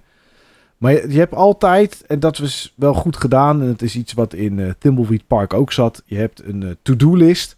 Waarop staat waar je naar op zoek bent. Wat je gaat doen. Wat je goals zijn. Dus ook als je een paar dagen niet gespeeld hebt. Of een week of wat dan ook. Kan je eigenlijk gewoon in de to-do-list kijken. Van waar was ik mee bezig en wat zijn mijn goals. Er staat niet bij wat je precies moet doen of hoe. Uh, en niet elk to-do dingetje is te doen, zeg maar. Het kan zomaar kunnen zijn dat er staat, ja, je moet een piratenhoed vinden en dat halverwege jou zoektocht naar een piratenhoed in één keer blijkt dat het verstandiger is om uh, een regenjas te scoren. Nou ja, goed, weet je, dat kan. Dan worden de dingen weggestreept en wordt er wat nieuws geschreven. Maar de to-do-list die helpt wel heel erg om je een beetje op het pad te houden. Um, om het goed te doen. Ja, daarbij zit er een hintboek in. Uh, ja, of je het nou opzoekt op uh, YouTube of een walkthrough zoekt, ja, dan kan je net zo goed een hintboek in de game stoppen. Het is natuurlijk wel zo dat als je daar eenmaal aan begint, dat het een, uh, zeker ook omdat hij in de game zit, natuurlijk wel heel makkelijk en verleidelijk is om eventjes te gaan kijken. Uh, ik heb hem niet nodig gehad. Ik heb hem wel getest. Gewoon om eventjes te kijken van wat, wat doet het. Ja, het zijn dan hints in ongeveer 6, 7 trappen, trap zeg maar, trapsgewijs. 6, 7 tredes. Waarbij de eerste is, ja, misschien moet je een hoed gaan zoeken. De tweede is, nou, die hoed zou wel eens gemaakt kunnen zijn van. De derde is, hey, volgens mij is, uh, is, is Jantje iemand met een hoed. En zo proberen ze je steeds iets verder te brengen tot, uh, totdat, je, ja, totdat je weer door kan. Maar goed, het is wel makkelijk en handig voor mensen die misschien wat minder ervaring met dit soort games hebben. Om, uh, om op die manier er toch doorheen te komen. Uh, de game heeft ook twee modes. Een, een, normale soort story mode en een hard mode. Waarbij ja, bij de story mode gewoon puzzels uit zijn gehaald. Je be be bepaalde items gewoon op kan pakken. Zonder dat je daarvoor hoeft te puzzelen. Um, dus ja, als je dat hebt en je hebt nog eens een keer het hintboek, ja, dan kan iedereen er wel doorheen komen. Ik denk niet dat het de leuke manier is, want het was toch altijd bij adventure games een beetje het doel om, ja, om ervoor te zorgen dat je gewoon goed kan puzzelen of dat je de puzzel oplost. Dat is natuurlijk het leuke. Maar goed, het, uh, het, zit, er in ieder geval wel, uh, het zit er in ieder geval wel in. Iets dat ze er ook in gestopt hebben is de, op PC de tapknop. Volgens mij is het op de Switch is het L of L, LR, geloof ik. of LB in dit geval. Is, je drukt de knop in en je ziet alle objecten in het scherm waar je interactie mee kan hebben. Die lichten dan even op. Ja, goed. Uh, maakt het ook een stukje makkelijker, zodat je in ieder geval niet maar met je muis helemaal over het scherm gaat om te kijken wat heeft er. Hè, waar kan je interactie mee hebben? Al maakt dat het wel leuker. Dat is wel hoe je het vroeger natuurlijk deed. Maar goed, het zijn allemaal verbeteringen om het genre een beetje naar, uh, ja, naar de. Wat is het, 21ste eeuw? Ja, hè? Zitten ja. we in de 21ste? ja, hè? Ja. Uh, om naar de 21ste eeuw te brengen. Nou ja, wat er dan ook in de 21ste eeuw in hoort, is natuurlijk iets van collectibles. Ja, hoe ga je dat doen in een adventure game? Nou, hier hebben ze een trivia boek gemaakt waar je kaartjes kan vinden. Kaartjes die, uh, die liggen gewoon in de wereld, die kan je oppakken. En dan heb je een trivia vraag, nou, die kan je dan beantwoorden. Eh, je krijgt er voor de rest niks voor. Ja, een achievement kan je ervoor krijgen als je het op PC speelt. En uh, ja, zeven vragen kan je onbeantwoord laten. Dan vind je geen nieuwe kaartjes meer. Ehm, ja, en beantwoord je ze. Ja, dan, dan kan het zijn dat het goed of fout is. Uh, het zijn vragen van games uit het verleden. Dus dat zou het misschien wel eens lastig kunnen maken. Maar ze kunnen ook gewoon vragen zijn uit deze game. wat voor dier zit er op, het, op, op, de, op de boei van schip XIZ? Nou ja, als je dat nog niet gevonden hebt, dat schip, ja, dan dan kan je er voor de rest nog niet zo, uh, nog niet zo heel veel mee. Uh, ja, dat is een beetje wat Return to Monkey Island in zijn mars heeft. En dan is het eigenlijk de grootste vraag: is het leuk om te spelen? Want daar heb ik het eigenlijk helemaal nog niet over gehad. Ja, dat is het. Dat is het. Het is een game die sowieso in de reviews enorm hoog scoorde. Daar, nou, ik vond het niet erg, maar ik schrok er wel van. Ik denk zo, is best populair. Volgens mij zit het tussen de 8 en de 9 in het uh, cijfer gemiddeld. Ik heb hem even zo niet bij de hand, maar het is in ieder geval heel hoog. En het, ja, het is wel heel erg vermakelijk. Kijk, je bent er niet zo lang mee bezig als vroeger. Want vroeger was, ja, was ik in ieder geval weken bezig met adventure games. Jij denk ik ook, Niels, in die tijd. Ja, absoluut. Ja. Of je nou Monkey Island speelde of dat je een Larry speelde of wat dan ook. Je was er gewoon, je was heel lang bezig om die puzzels te doorgronden. Um, en dat soort dingen allemaal. Nou, dat heb je nu echt een heel stuk minder. Dus ik geloof dat ik er nog geen 15 uur over gedaan heb om hem, uh, om hem uit te spelen. Uh, en daar heb ik best wel hier en daar af en toe een beetje zitten rommelen. Om, uh, om eens eventjes te kijken wat er allemaal kon. En nou ja, een beetje naar links en naar rechts varen met je boot. Dus het is, geen, het is geen mega lange game. Maar ik denk dat het precies goed is voor wat het is. De humor is wel oké. Uh, ik zit niet te bulderen van het lachen, maar een glimlach of soms eventjes een, een, een, lach met een klein beetje geluid erbij. Ja hoor, dat is er zeker wel te vinden in deze game. Ja, en voor de rest, het is, het is een soort teruggrijpen naar oude liefde, zeg maar. Uh, het is, ja, je ziet Guybrush, je ziet Elaine, zijn, zijn vriendin, vrouw.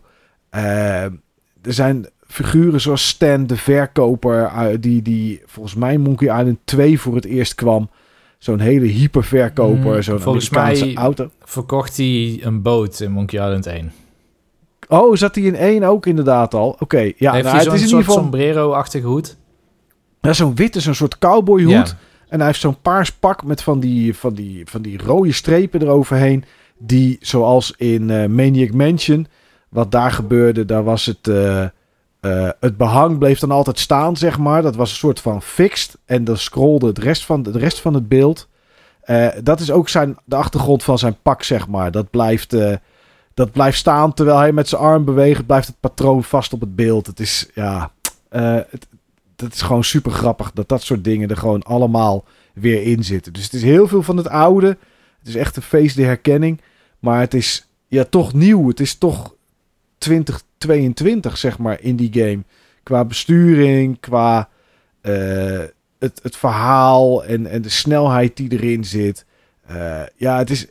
Als je maar enige interesse hebt, dan denk ik dat je hier zeker eens naar uh, moet kijken. Het is ook een game die niet super duur is. Volgens mij 25 euro op PC. Switch durf ik niet te zeggen. Dus ja, je, weet je, als je, als je het vroeger gespeeld hebt of als je enige interesse hebt, dan kan je er eigenlijk niet zo heel veel uh, ja, kan het eigenlijk helemaal niet tegenvallen, denk ik. Dus uh, is, het, is het nog iets wat jij dan gaat spelen, Niels? Ja, ik heb een collega die poest mij ook zo'n beetje elke week om het te spelen. Maar ja, dat zei ze ook van Return to the Obra Dinn. Die moet ik ook nog doen. En zo Ja. een aantal andere games. Dus ja, ik weet niet hoe snel ik deze ga doen. Maar het is eigenlijk wel misschien de titel waar ik het meest nieuwsgierig naar ben. Ja. Met name ook omdat de structuur lijkt een klein beetje wat dat betreft op Monkey Island 1. Want dat was, daar had je ook van die actes. Acte 1 was op, Ja. op dat, ik weet niet meer hoe het eiland heette. Dat was niet Monkey Island, maar iets Melee Island. Melee. Island inderdaad. Ja. En dan had je 2, dat was op zo'n boot. En dan had je 3 en dat was volgens mij Monkey Island. En 4 was dan bij LeChuck in de hel, of weet ik veel waar het was. Ja. Ehm, en dit klinkt een beetje als zo'n structuur. Ja, dat is het ook. Het begint weer op Melee Island. Eh, nou ja, op een gegeven moment zit je ook weer bij de Chuck op de boot. Alleen hier zit dan een, een part 4 in waarbij je naar al die plekken toe terug kan en er meer is, zeg maar. Dus dat maakt het qua soms iets ingewikkelder, omdat je echt een hoop plekken hebt om op te zoeken. Uh, maar ja, dat, dat maakt het ook wel weer leuk, omdat er dan gewoon ja, heel veel te zien is en, en heel veel te proberen is en items op te pakken. Het is niet dat je helemaal wordt overspoeld met items, maar uh, ja, dat is, er zijn er best wel wat die je op je avontuur meeneemt. En ja, zoals dat bij een adventure game hoort, uh, zijn sommige 60 keer nuttig en die andere zijn gewoon nooit nuttig.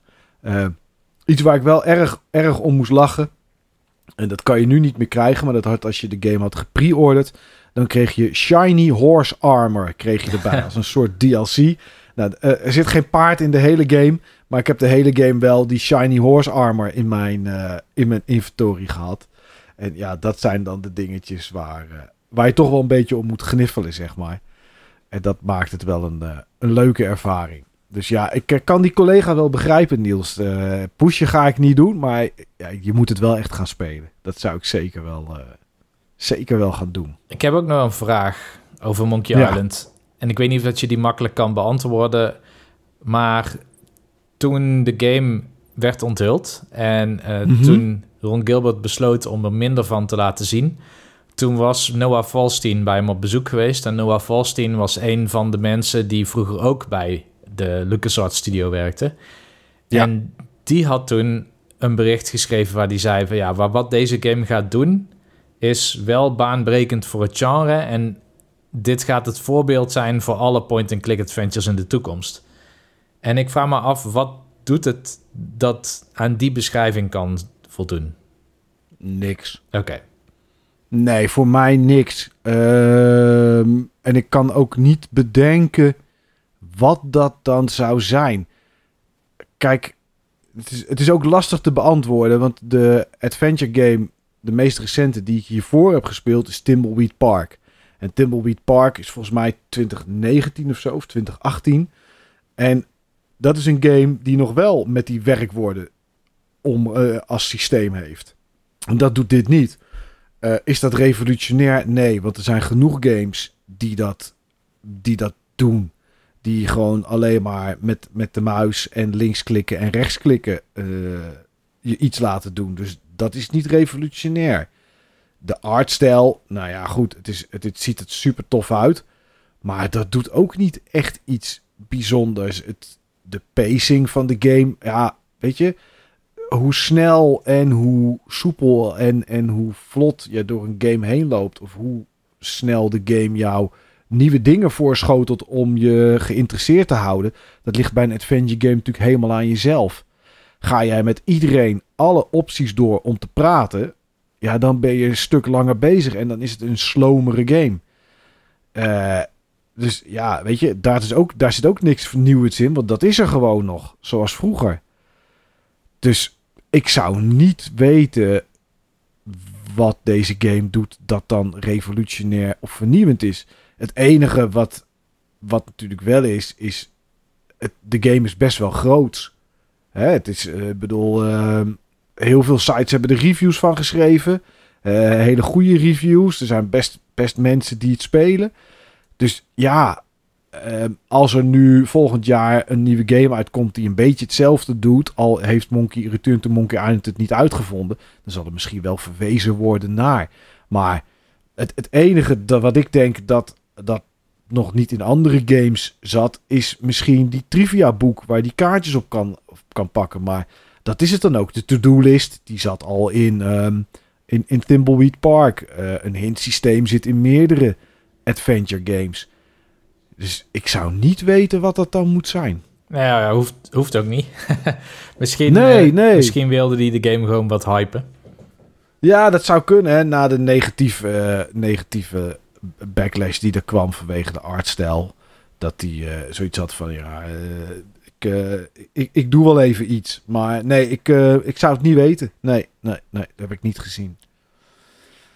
Ja, dus ja, spelen dit. Deze toch wel soort van reboot van de franchise misschien. We hebben wel wat Monkey Islands gezien in de jaren daarna. Maar die kwamen ook nog eens in episodes uit heel vaak.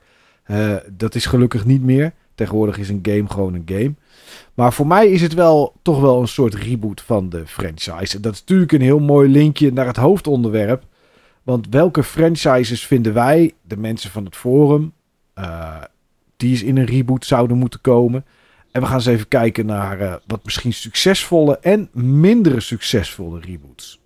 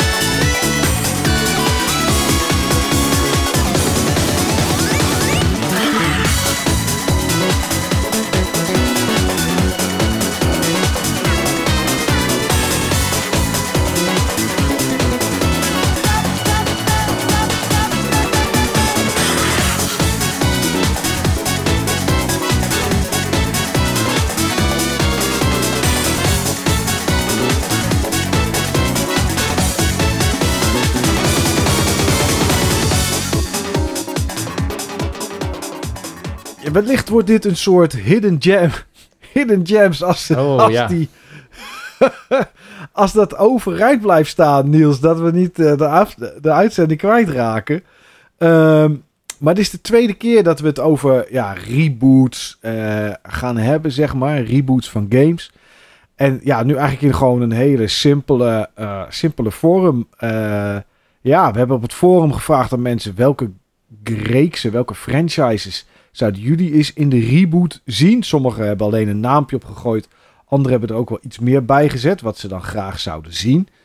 Um, en wij zelf hebben natuurlijk ook een aantal, uh, een aantal games genoteerd, of franchises genoteerd, die we, die, we, die we wel zouden in de reboot zouden willen zien. Alleen toen ik daarmee bezig was, Nieuws, vroeg ik me eigenlijk af: vanaf hoeveel games is eigenlijk iets een franchise? Ik zou zeggen, in principe vanaf één game. Oh, oké. Ja, vind je het dan al een franchise? Ik had toch echt zoiets van drie. Dan, ja, dan is het in ieder geval een serie. Uh, maar ik snap wel wat je bedoelt. Hmm. Ik snap wel wat je bedoelt. Maar ik noemde net Two Point Hospital een reboot van Theme Park. En dat is ook maar één game. Uh, Theme ja, Hospital. klopt. Ik vergeet. Team Hospital, ja. Ja, maar aan de andere kant Team uh, Park, Team Hospital... dat was wel hetzelfde soort game... alleen met een, natuurlijk met een ander onderwerp waar je ging bouwen. Dus, dat is waar. Ja, ja, ja, ja. ja. Nou ja, ik heb toch, ik heb toch een beetje gekeken naar dingen waar er in ieder geval drie van waren. Uh, en dat was ook heel makkelijk, want er was genoeg. Uh, is, ben jij door de jaren heen, zeg maar, franchise aanhanger geworden? Is er een franchise waarvan jij blind de games koopt, ook al zaten er misschien mindere tussen of slechtere? Of werkt het niet zo bij jou? Mm, ja, die zijn er wel. Ehm, en volgens mij zijn er die meer dan ik me realiseer. Dat het zal ongetwijfeld zo zijn. Ik zou er bij jou wel twee of drie kunnen bedenken, inderdaad. Ja, nou ja, er zijn sowieso dingen als Zelda, uh, Dragon Quest, Shin Megami Tensei. Um, Atelier, uh, hoe heet het ook alweer? Ja, nou daar heb ik natuurlijk niet alles van. Nee, maar wel die, uh, die Ryza Atelier. Ja, ja, ja. dat is waar. Dat is waar. Ja, die wel inderdaad, ja. Atelier. Uh, ja, dus er zijn zo inderdaad best wel wat series die ik sowieso wil kopen, omdat ik denk, daar ga ik me sowieso mee vermaken. En die blijven dan wel die franchise, zeg maar. Die springen niet van hot naar her. Nee. Oké, en hebben die wel eens teleurgesteld dan? Met een, met een deel dat je een heel stuk minder vond? Ja, nou, echt teleurgesteld kan ik me niet 1, 2, 3 herinneren. Ik, ja, misschien bijvoorbeeld destijds vond ik Mario Sunshine niet een hele coole Mario game. Oké, die vond ik... Ja, snap ik wel. Ik vond het wel een leuke Mario game. Maar ik snap het wel een beetje, ja. ja. En, oh ja, bijvoorbeeld uh, Yoshi's Island, dus Super Mario World 2. Die Mhm. heb ik gewoon geboycott destijds. Want ik dacht, ja, wacht even, Mario is hier een baby. Dat ga ik niet spelen. Echt waar, ja? Ja, en het is... Ik denk dat het eh, zeker 10, 15 jaar heeft geduurd... voordat ik voor het eerst die game eens een echte kans gaf. En sloeg je toen jezelf voor je kop, hè? Min of meer. Ja, want het is eigenlijk Ja. een hele goede game. ja, het is een super toffe game. Die eigenlijk vooral tof is omdat hij iets anders doet, zeg maar, dan de gewone eh, ren- en spring Mario. Ja, ja. Ik kon het destijds dus niet waarderen, maar inmiddels wel. Hmm. Maar het hield je er niet van om de eerstvolgende Mario die uitkwam gewoon weer te kopen. Nee, eh, ik heb zelfs die Mario opnieuw gekocht... die op de Wii U was uitgekomen. Die met die kat, even de naam kwijt. Oh, Super Mario 3D World. Ja, die op de Ja. Switch, omdat er dan zo'n Bowser's Fury extraatje bij zat. En dan ben ik Ja. benieuwd genoeg naar zo'n extraatje om weer de volledige map te betalen. Ja, ja, ja. En ik heb dat wel gehad hoor, met franchises waar games... Het een goed voorbeeld voor mij is Fallout. Oh ja. Waarbij de eerste twee natuurlijk super tof waren. En als je gewoon even de genummerde neemt. En toen kreeg je drie. Ja, die vond ik helemaal geweldig. En New Vegas ook. Dat is geen genummerde, maar ik haal hem dat stiekem toch bij. Ja, en vier vond ik gewoon niet heel tof. Ik verbaasde me ook toen van de week het nieuws kwam dat ze voor Fallout 4 een 4K-upgrade nog gaan maken. Ergens in eh, begin 2023. Zo. Oké. Ja, het is, eh, kijk, het is wel, het is wel tof. Hè? Je hoeft er niet voor te betalen of je nou PlayStation of Xbox speelt eh, en je hebt daar, je hebt daar Fallout 4 nog voor liggen, dan krijg je gewoon die gratis die upgrade. Maar ja, dat had ik van die game zeg maar, zag ik dat niet, eh, zag ik dat niet aankomen. Maar ja, goed. Dus weet je, ik. eh, maar ja, aan de andere kant heb ik hetzelfde als jij. Als ze morgen Fallout 5 aankondigen.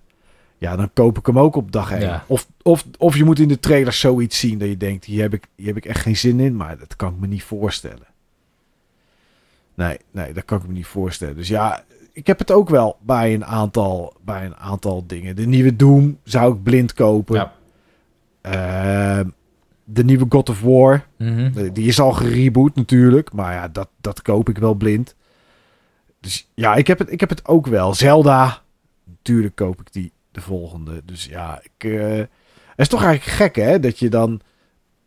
Er zijn zoveel games. Er is zoveel aanbod.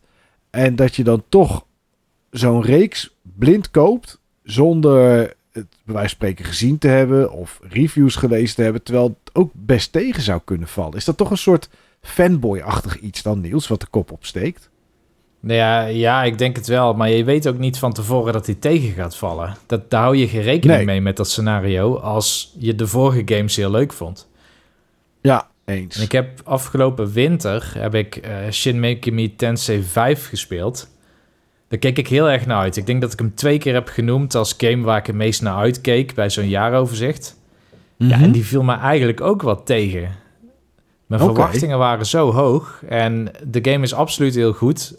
En het, het, het is Shin Me- Megami Tensei, dus het is zo'n hele duistere game met demonen die je kan fuseren. En in een wereld waar je totaal niet welkom bent en die heel bedrukkend en beklemmend is. En er zit nog steeds een soort van dungeon crawling in, al is het meer een soort van Xenoblade geworden met zo'n hele grote open wereld. Maar ja, het was niet de Shin Megami Tensei zoals ik die kende. Zeg maar, het week eigenlijk te veel af, ook al vond ik het ook leuk. Het was ook leuk, Mhm. maar het was niet de core van Shin Megami Tensei voor mij.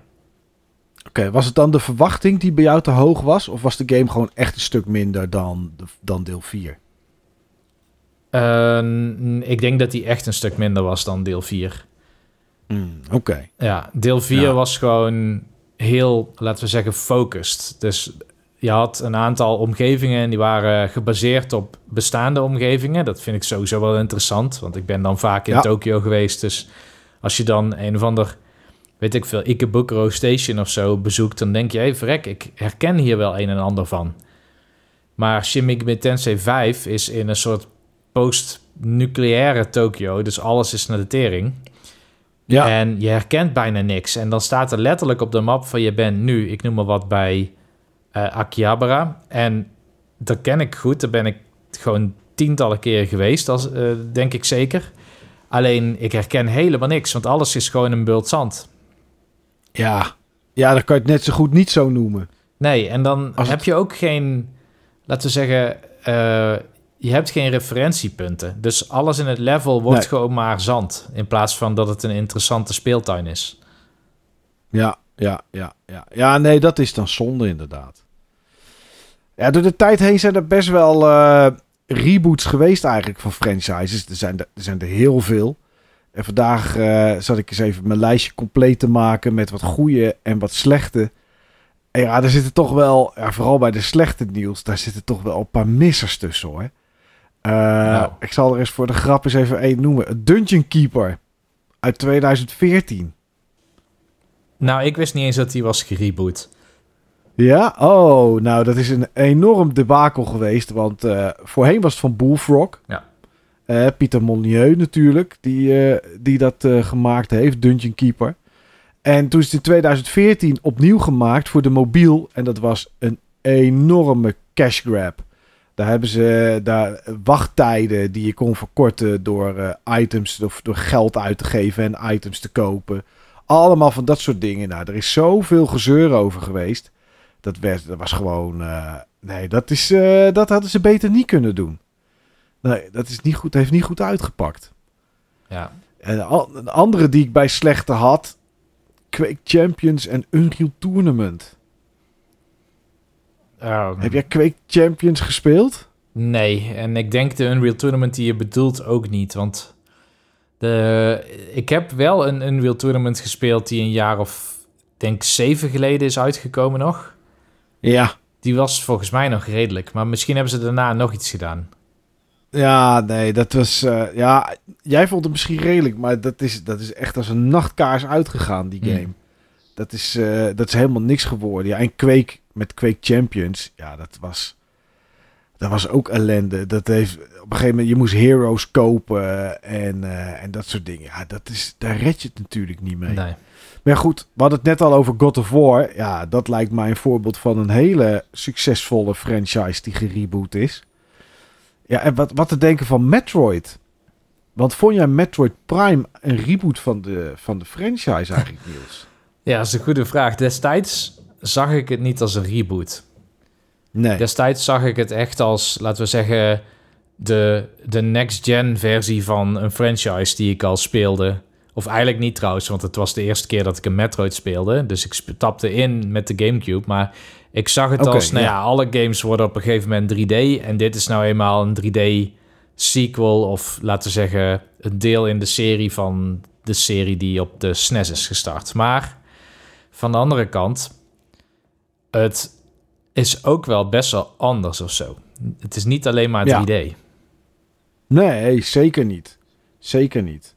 Ja, dus dat, eh, die, die, eh, die kwam ik tegen. Toen dacht ik, ja, dat is eigenlijk wel een, eh, dat is eigenlijk wel een, een echt een reboot van de, van de franchise. Wat zou de allereerste reboot zijn waar je aan denkt die plaats heeft gevonden? Dus ik nu vraag, noem eens een, een gamereeks die gereboot is. De franchise. Wat zou je dan als eerste zeggen? Ik had, ik had namelijk eentje, lag echt op het puntje van mijn tong. Zo van, oké, ik noem gelijk deze. Hmm. Ehm, even denken. Ik zou zeggen Final Fantasy of zo. Echt waar, ja? Oh, oké. Ik had eh Tomb Raider en Doom. Oh ja. Nou ja, dit, ja, Doom bij Doom 3 zou ik zeggen. Ja, trouwens, misschien toch Doom 2016.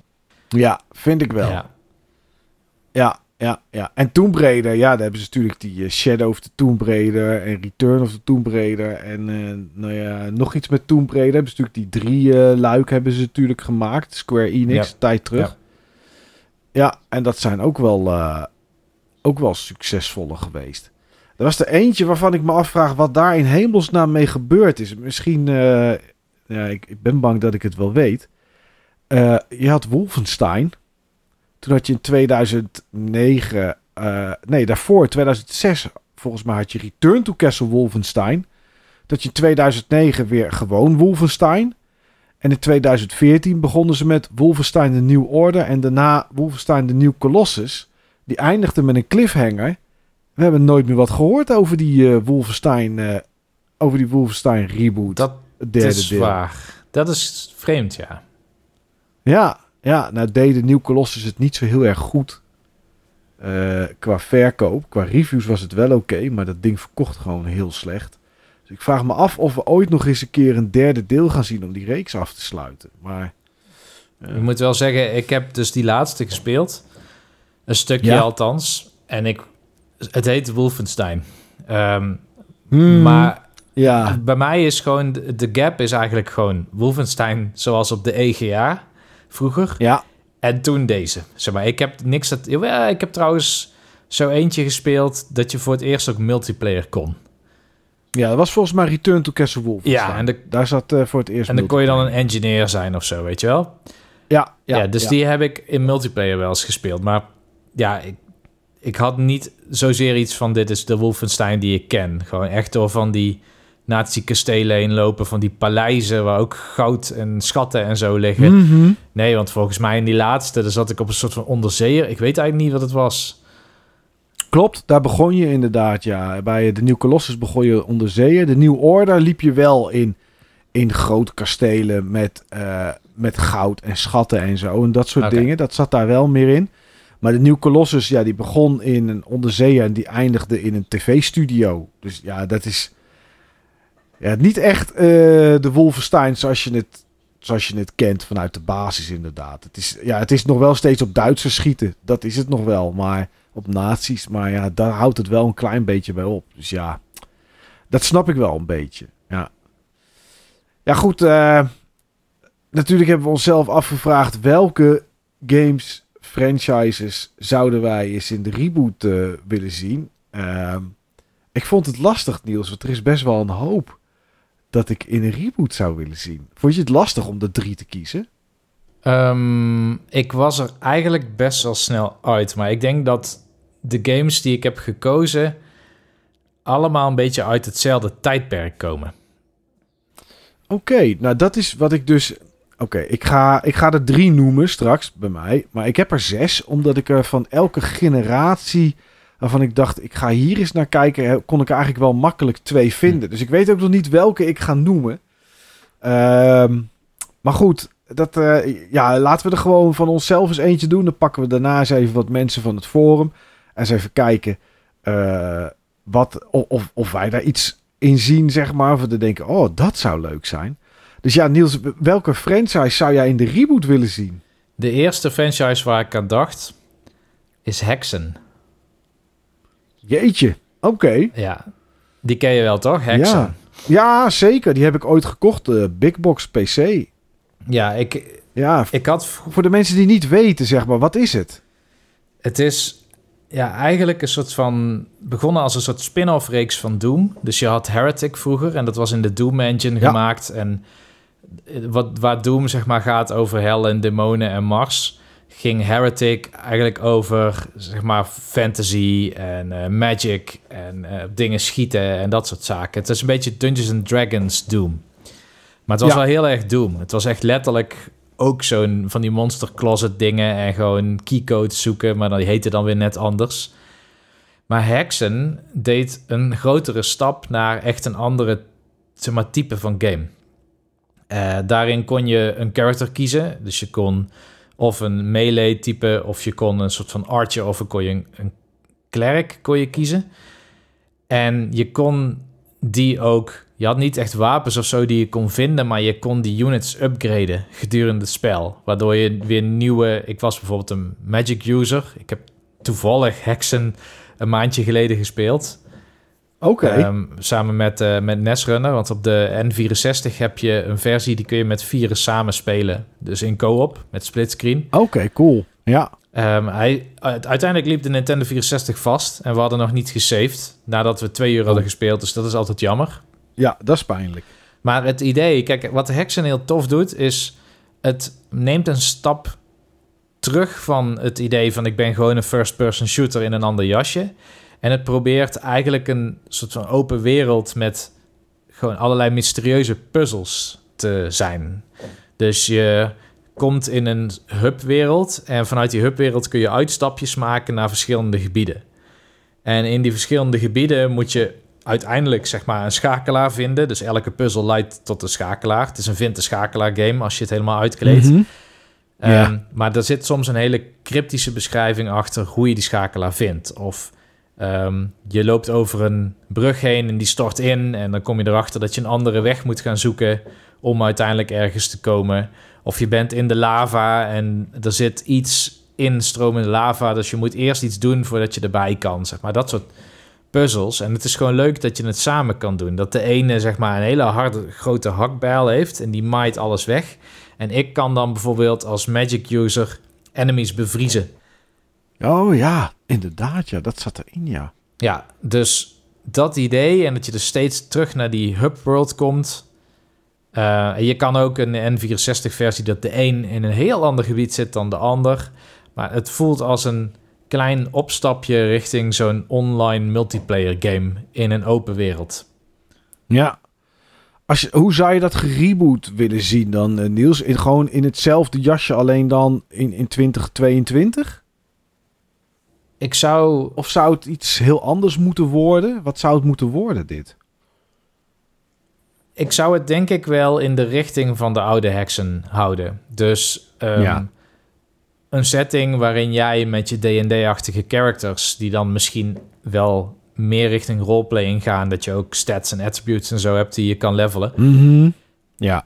Maar dat het ook weer nog steeds multiplayerbaar is... en dat je elkaar kan helpen met de verschillende movesets zeg maar, die je hebt. Nog steeds first person. Ja. Ehm, en nog steeds gebaseerd op eigenlijk omgevingen waar je samen puzzels moet oplossen, terwijl er ook monsters rondlopen die je met melee en ranged combat en zo moet verslaan. ja. Ik zou niet te Ja. ver afwijken van wat het toen was. Maar als je kijkt wat Doom 2016 heeft gedaan voor Doom, dan, dan Ja. denk ik van nou ja, als je met die mindset een nieuwe hexen maakt, dan ben ik van de partij. Ja, dat snap ik wel. Daar kan je er wel iets heel tos mee maken. Zeker met, met de technologie van vandaag de dag natuurlijk. Maar goed, dat is bij al deze games waarschijnlijk die wij op gaan noemen. Ja. Eh, ja, weet je, hoe geweldig zou het zijn om dat nu in, in het jasje van nu te zien, zeg maar. En wat ze er nu mee kunnen. Ik ben wel huiverig hoor. Kijk, we, het is natuurlijk een wishlist hè, van dit zouden we tof vinden. Maar ik moest ook wel denken aan, eh, aan de reboot van eh, Shadow of the Beast. Die in Ja, ja. 2016 of 17 op PlayStation uitgekomen is. Ja, dat was toch wel heel anders dan wat het ooit op de Amiga was. En die games waren niet best hoor. Want dat zat allemaal heel onlogisch in elkaar. Alleen omdat het eh, net nieuw was en het er mooi uitzag, was het natuurlijk super populair. Alleen ja, daar, eh, daar mislukte dat wel in. Maar goed, laten we van het positieve uitgaan. Hè? En eh, dat er iemand is die er dan iets moois mee, mee doet. Ja, ja oké, mooie heksen. Ja, oh, ja, dan heb ik eigenlijk al verklapt dat de games die ik heb gekozen uit dat tijdsbeeld komen. Ah, ja, ja, ja. Nee, ik heb verschillende tijdsbeelden. En ik twijfel nu ook welke ik ga noemen. Ik zal zeggen dat op mijn, mijn lijstje stond... heel twijfelachtig The Last Ninja. Dat is natuurlijk een game waar ik heel veel liefde voor heb. Maar daarom misschien hem juist ook niet zou willen zien. Al zou ik wel benieuwd zijn wat ze ermee kunnen. Maar de game die ik heel graag zou willen zien in, met de technologie van vandaag, met het kunnen van vandaag, met alle particle effects van vandaag de dag, zou Turrican zijn. Oh, oké. Ja. Ik zou. oh, dat valt een beetje tegen, Zo- eh, denk zo- ik. Zo'n. Euro-platformer, zeg maar, waar je niet weet waar je heen moet. Ja, dat is het wel. Dat, is, dat, dat klopt. Eh, uit de tijd komt hij natuurlijk wel. Commodore 64, Amiga, SNES-tijd. Eh, volgens mij ook op de Mega Drive, toch geweest? Turrican. Ja, ja. op allerlei plat. Ik denk dat Julian Eggebrecht gewoon heel graag voor jou een nieuwe Turken zou willen maken. Oké, nou, uh, als die tijd heeft, uh, vooral doen. Nou ja, Turken was eigenlijk een simpele soort run-and-gun Eurogamer plat, uh, ja, Euro-platformer. En wat jij net zegt, Niels, dat klopt. Voor de mensen die geen idee hebben wat dat in die tijd was. Ja, een Euro-platformer was een game waarbij je voor je gevoel linksbovenaan in het scherm begon. Een groot level. En je gewoon naar rechts moest. Maar het kon ook wel eens rechts onderin zijn. In het midden. Rechts bovenaan. Links onderin. Of met een bochtje langs al deze plekken moeten lopen. En het meest hinderlijke ervan, van al dit soort platformers. En er zijn er heel veel. Zeker als je naar de Amiga bijvoorbeeld kijkt. Uh, maar op de SNES zijn er ook genoeg, genoeg geweest. Is dat er ook altijd een heel irritant klokje bij in beeld liep. Van bijvoorbeeld. Uh, 355 seconden die je hebt. En ja, dan moet je dus een beetje haast gaan maken. Het Turken was wapens oppakken, eigenlijk continu blijven vuren, omdat je voor je gevoel, en dat nou, was ook wel zo eigenlijk, uh, ongeveer 70% van het scherm zat achter je poppetje en 30% de kant waar je opliep, uh, die zat maar voor je. Dus je, moest eigenlijk voorzichtig lopen, omdat er overal instant tegenstanders konden staan. Maar aan de andere kant, uh, als je dat deed, dan redde je het niet. En ja, Turken stond wel bekend om zijn enorme arsenaal aan wapens wat er was. Uh, ja, wapens die, die kogels die splitsten. Uh, zodat je drie kogels boven elkaar en die steeds iets wijder gingen. Maar ook laserstralen of van die enorme ballen die uit, uh, die uit, je, uit je pistool kwamen. Ja, dat was wat Turken was. En dan rennen en alles kapot schieten. En zorgen dat je overleefde in voor die tijd best wel aardige en mooie omgevingen. Alleen ja, het was inderdaad Niels wel een, uh, een Euro-platformer. Uh, die, die, ja, die, die je gewoon ergens in een veld dropte en niet een hint gaf. En ja, zoek het maar uit. Ja, het, ik, ik, weet het, het is, was geen favoriet genre. Ik vraag me eigenlijk af waarom het eigenlijk Euro-platformer is gaan heten destijds, Niels. Weet jij dat? Ik was denk echt... van, vanwege zeg maar, die meer open structuur. Dat je, dat je vaak moest zoeken waar de exit zat. Maar waarom was het dan Euro-platformer? Die werden iets... allemaal in Europa gemaakt. En dat... Ja, was dat echt wel het idee inderdaad, ja? Europa was in ieder geval destijds het continent van de personal computers. En met ja. name in Engeland had je natuurlijk heel veel. En uh, zodoende dat de platformers die op Amiga en Commodore 64 en zo verschenen, die hadden vaak wel of een bepaalde esthetiek. Ik herinner Amiga-platformers altijd aan dat er in zeg maar elke vierkante centimeter moet het volledige kleurenspectrum zitten. Ja. En uh, dan moet gewoon een dikke sit-bas uh, muziek moet er, van Chris Hulsbeck of zo moet eronder zitten. Nou ja, en gewoon heel veel special effects en stuiterende dingetjes en dingetjes die glimmen en ja, open levels. Voor mij is dat een Euro-platformer. Ja, ja. ik denk dat dat wel, uh, dat dat wel klopt. Uh, uh, er zijn natuurlijk genoeg voorbeelden. Super Frog is bijvoorbeeld natuurlijk een hele bekende. Jim Powers of Soccer Kid. Dat zijn allemaal wel echt van die typische, typische Euro-platformers. Ja. James Pond en Zool had je natuurlijk ook allemaal. Ja, er waren er een hele hoop. Dat klopt. En, het, en dat, ja, ze kwamen bij Bosjes uit. En Team 17 heeft natuurlijk heel wat gemaakt. Ja, dat was natuurlijk gewoon Engels inderdaad. Dus ja, ik snap het wel. Maar ja, toch zou ik het willen zien. Weet je, ik zou Turken... Als je bijvoorbeeld eh, neem... Um, grafisch zou ik het wel zoiets willen zien als Resogun, zeg maar, wat er hmm. geweest is. Uh, een soort semi-2 3D, dat je een beetje de hoek om kan kijken en kan rennen. Ik zou het wel weer dat soort levels willen die wel zo groot zijn. Uh, niet naar 3D, gewoon wel side-scrolling 2D. En dan wel gewoon je poppetje op uh, 20 of 25 procent van het scherm, zeg maar. De, qua wat er achter je ligt en niet wat er voor je ligt. Nee. Maar ja, dat zou ik wel echt heel graag willen zien. Ik zou wel heel graag een, uh, een nieuwe Turken willen zien. niet, niet 3D, want dan heb ik het gevoel dat ik... Hoe heet, oh, dat ik een soort Space Harrier-achtig iets krijgen. Daar zit ik niet heel erg op te wachten, moet ik zeggen. Maar ja, dat, uh, ja Turken, dat zou voor mij wel mooi zijn. En toch niet maar Last Ninja, want dat gaat eigenlijk alleen maar tegenvallen, denk ik. Nou, ik, ik denk Turken ook. ja, nee, ja, Turken valt waarschijnlijk nu al, alweer tegen als je dat speelt van vroeger. Uh, en misschien ook wel een reboot. Ja, nee, ja, ik weet het niet. Maar ik, uh, ja, ik, op een of andere manier, die games die vroeger waren frustrerend, omdat je echt zo vaak dood ging. Maar er zit toch, de reeks Turken heeft toch ook wel iets, ja, iets nostalgisch, iets, en dat is natuurlijk waar je het misschien een beetje op baseert. Uh, op de keuze die je maakt. Maar dat is toch, ja, ik zou het toch wel graag willen zien. Ja. Ja, zoals ik zei, werd op het forum ook gevraagd aan, uh, aan onze forumleden. Mensen die uh, luisteren naar deze podcast. Of mensen die gewoon alleen op ons, ons forum zitten. Ja, en de eerste twee posts van Killing Raptor en van Heather Grace. Die hebben één reeks die ze alle twee riepen. En dat is Dino Crisis. Ja, die had ik wel verwacht te lezen, Niels. Ja, um, ik heb het overigens nooit gespeeld. Dus ik weet niet eens wat voor games het zijn. Oké, heb je ook nog nooit iets van gezien? Nee. Oké, nou ja, het is Resident Evil 1 stijl. Dus um, tank controls. Je, um, het meeste gebeurt allemaal gewoon op één scherm. En dan met dinosaurussen als tegenstanders. Hm. Dat is wat het is. En uh, ik weet niet of één ook al dat had. Maar bij twee, of misschien dat het ja, bij twee was dat. Ging je volgens mij de ruimte in. En had je dinosaurussen in de ruimte. Toen dacht ik al van welke kant gaat dit in hemelsnaam op? Maar ze hebben het alle twee super goed gedaan. En het is iets waar de community, de Capcom community, al, al zo lang over zeurt. Zeker na, um, na de remake van 2. Wilde iedereen een remake van Dino Crisis in die stijl. Nou ja, goed, dat is. Uh, dat is iets wat, wat Heather Grace en wat Killing Raptor ook zeggen. Van ja, weet je, de remake van Resident Evil 2 en 3 hebben de originele games zoveel goeds gedaan. Ik zou heel graag op die manier nog een keer door Dino Crisis heen gaan.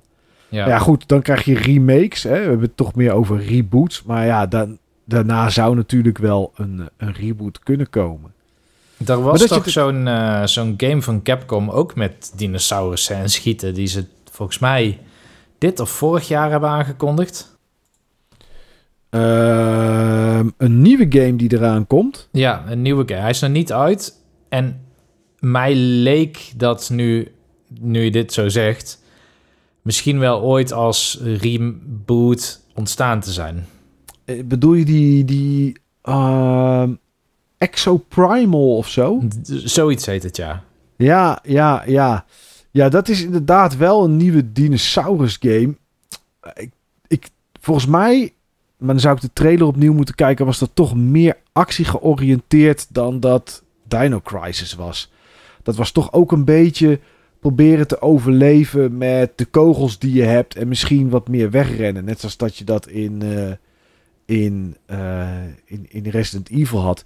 Plus dat die Exoprimal is volgens mij multiplayer-achtig. Is volgens mij team-based. Ja. Dus ja, daar, dan, dan ontbreekt het een beetje aan de spanning die je in bijvoorbeeld een Dino Crisis had.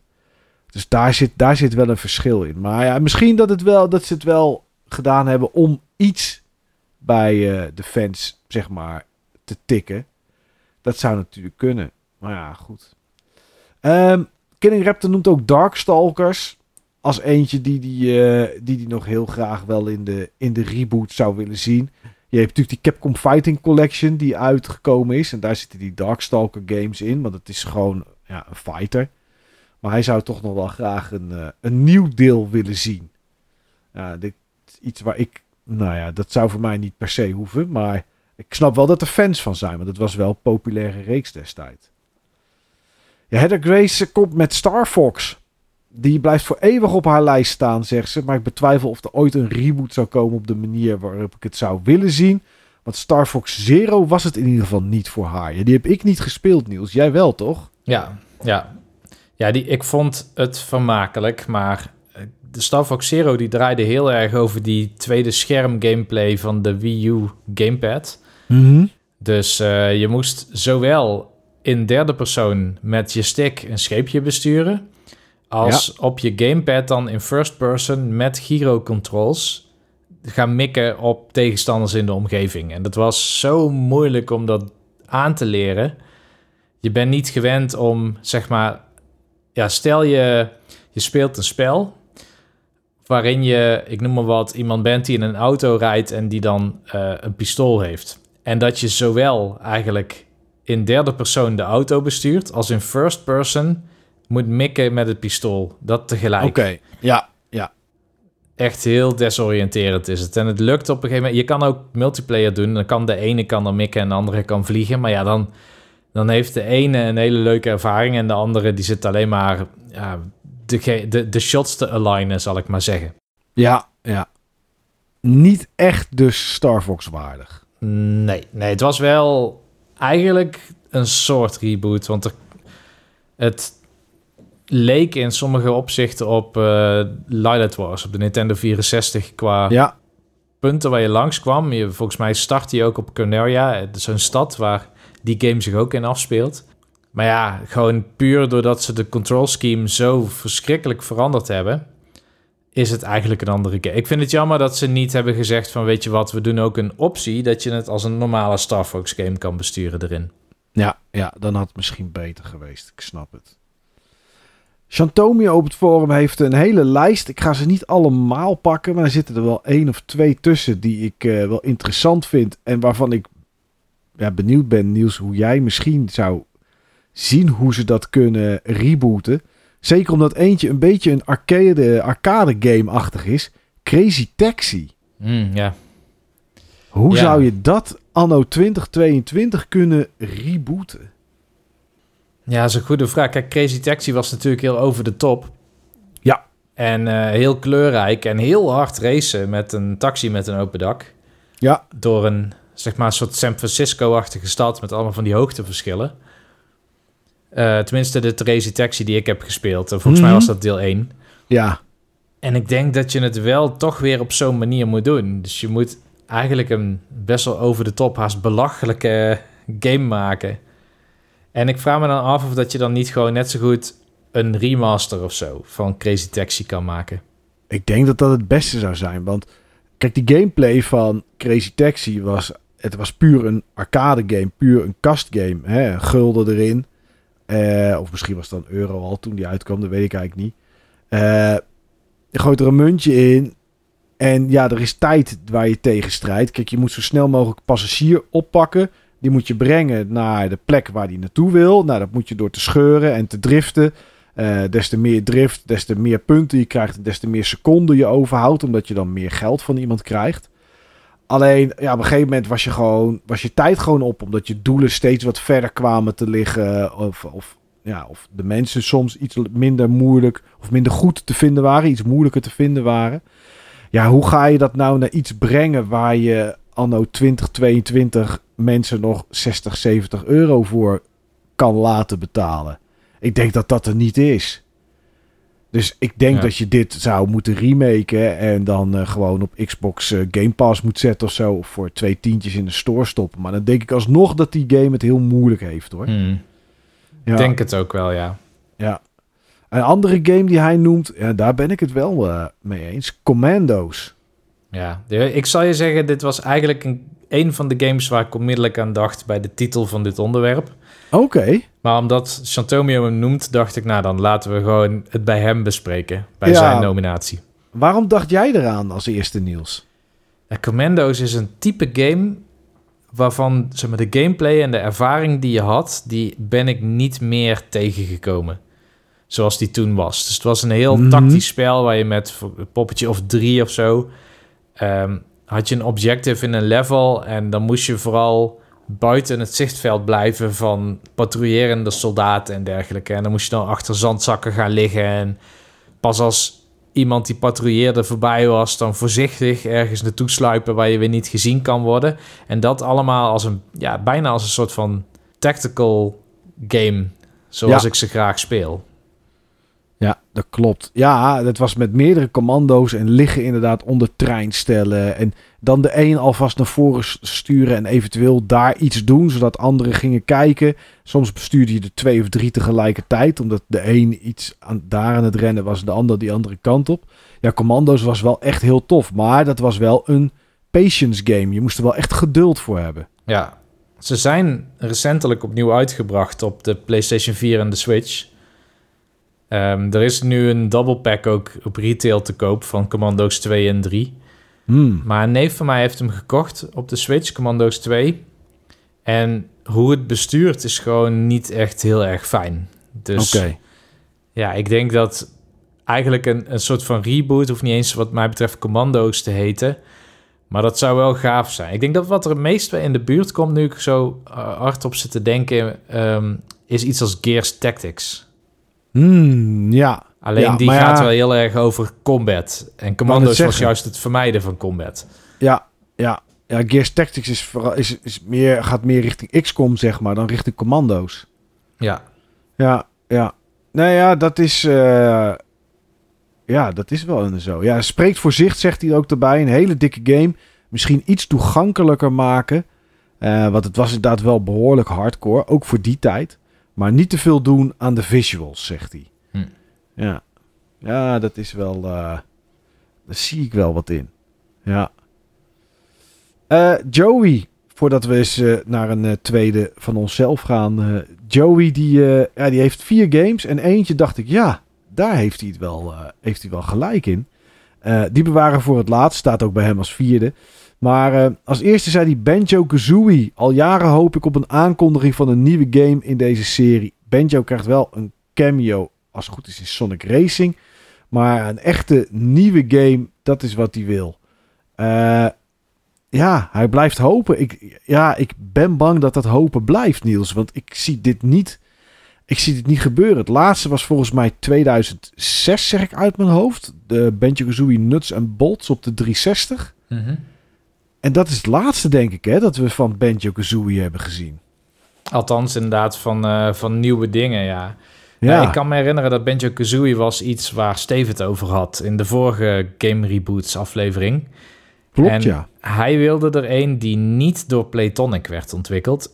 Want Playtonic is bijvoorbeeld van die, nou ben ik de naam weer kwijt, Ukulele. Ja, Yooka-Laylee en eh, de eerste en Yooka-Laylee in The Secret Layer. Dat was de tweede, volgens mij.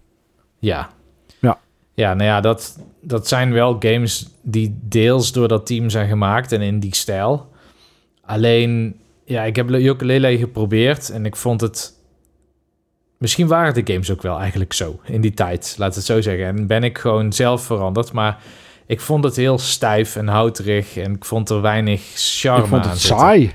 Ja, Ja, ja, het was... Ja, het deed niks nieuws. En dat was waarschijnlijk ook wat de fans wilden. Maar ja, nee, ik vond, ik vond het ook niet bijzonder hoor, die Yooka-Laylee. Nee.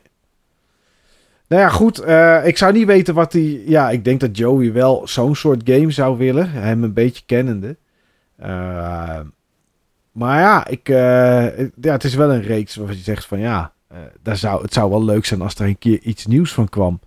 Ja, Jack and Dexter noemt hij. En dan zoals het eerste deel een pure platformer. Dus ja, het latere delen kreeg je volgens mij ook racen erbij. En door een stad lopen en zo. Dat ging volgens mij op een gegeven moment een beetje alle kanten op. Maar hij wil dat echt zoals, eh, zoals de eerste. Eh Rayman zou hij eigenlijk wel een reboot van willen zien. Hij zegt het is al meer dan negen jaar geleden dat Rayman Legends uitkwam. Ja, dat is best wel lang geleden. Eh, een nieuwe 2 of 3D platform met Rayman zou tof zijn. En ja, als laatste noemt hij Spyro. Hij zegt na de remaster trilogie is het stil rondom de paarse draak. Ja, dat is zo. Crash Ja. Bandicoot hebben ze natuurlijk eh, Toys for Bob, is dat? Die hebben natuurlijk wel een Crash Bandicoot 4 gemaakt. Die heeft het best wel aardig gedaan. Volgens mij, maar dat kan ik even mis hebben, komt er iets nieuws aan ook met Crash Bandicoot. zou kunnen. Ehm, Maar Spyro is het inderdaad eh, heel erg rustig gebleven. Ja, Ja, daar had ik ook wel iets van verwacht inmiddels, ja. Maar gewoon die studio is volgens mij aan Call of Duty gaan werken. Dus die zijn denk ik niet meer bezig met een soort van Spyro. Ook al zat dat misschien ooit wel in de plannen. Ik weet ook niet wie die Reignited Trilogy, wie die gemaakt heeft eigenlijk. Eh, Toys for Bob's, Toys for Bob ook. Hm. Oké. Die hebben dat eh, gemaakt. Insomniac Games, nou ja, goed, dat was natuurlijk eh, de originele. Eh, dus ja, nee, de Toys for Bob ook. Ik denk Maar, van, eh, van de keuzes van Joey zie ik Spyro het meest zitten. Zij, zie ik hoe je dat echt naar een nieuw niveau kan brengen. Bij Banjo-Kazooie... Ik denk dat te veel van Banjo-Kazooie zijn dingen die we toen heel interessant vonden... maar die je nu Mm. niet meer wil leiden. Ja, Met heel veel puzzelstukjes zoeken, weet je wel, op onmogelijke plekken. Hele grote uitgestrekte levels waar niet duidelijk is wat je moet gaan doen. Zeg maar dat was toen, omdat je alle tijd van de wereld had, juist de charme. Ja. Maar Spyro was wat dat betreft veel gestroomlijnder. En dat gedeelte waar je dan ook ja, gewoon lekker kan, kan, kan rondspringen en vuurballen schieten en zo. Dat zou nog steeds wel heel tof zijn. ja, ja, ja. Ja, en Rayman die hoeft voor mij, ja, gewoon een nieuw deel zou ik ook wel willen. eh, maar dat mag voor mij gewoon wel in de stijl van Legends. Want dat vond ik eigenlijk wel, eh, eigenlijk wel goed genoeg. Ja. Die zegt, ik vind het een beetje een strikvraag in de zin dat het antwoord snel een negatieve lading kan krijgen. Het eerste waar ik namelijk aan denk is een nieuwe Wario Land platformer. Gewoon oldschool 2D, 2D. En het deel op de Wii onderschrijft een beetje het punt wat ik ermee heb om oude franchises te rebooten. Als er nu op de Switch een Wario Land 2D platformer uit zou komen, zou het er heel snel als kale ouderwetse gameplay aanvoelen. Tegenwoordig verwachten we naar mijn mening als speler bepaalde dingen die niet meer passen bij hoe games toen in elkaar zitten. Dus laat ik mijn antwoord over een andere boeg gooien en gewoon stellen dat ik een vervolg op Kingdoms of Amalur wil. De basis daarin is gewoon een hele sterke franchise met geweldige lore die het verdient om verder uitgediept te worden. Ja, als ik vraag of je het met het eerste deel eens bent, Niels, dan hadden we dit onderwerp natuurlijk nooit moeten doen. Ja.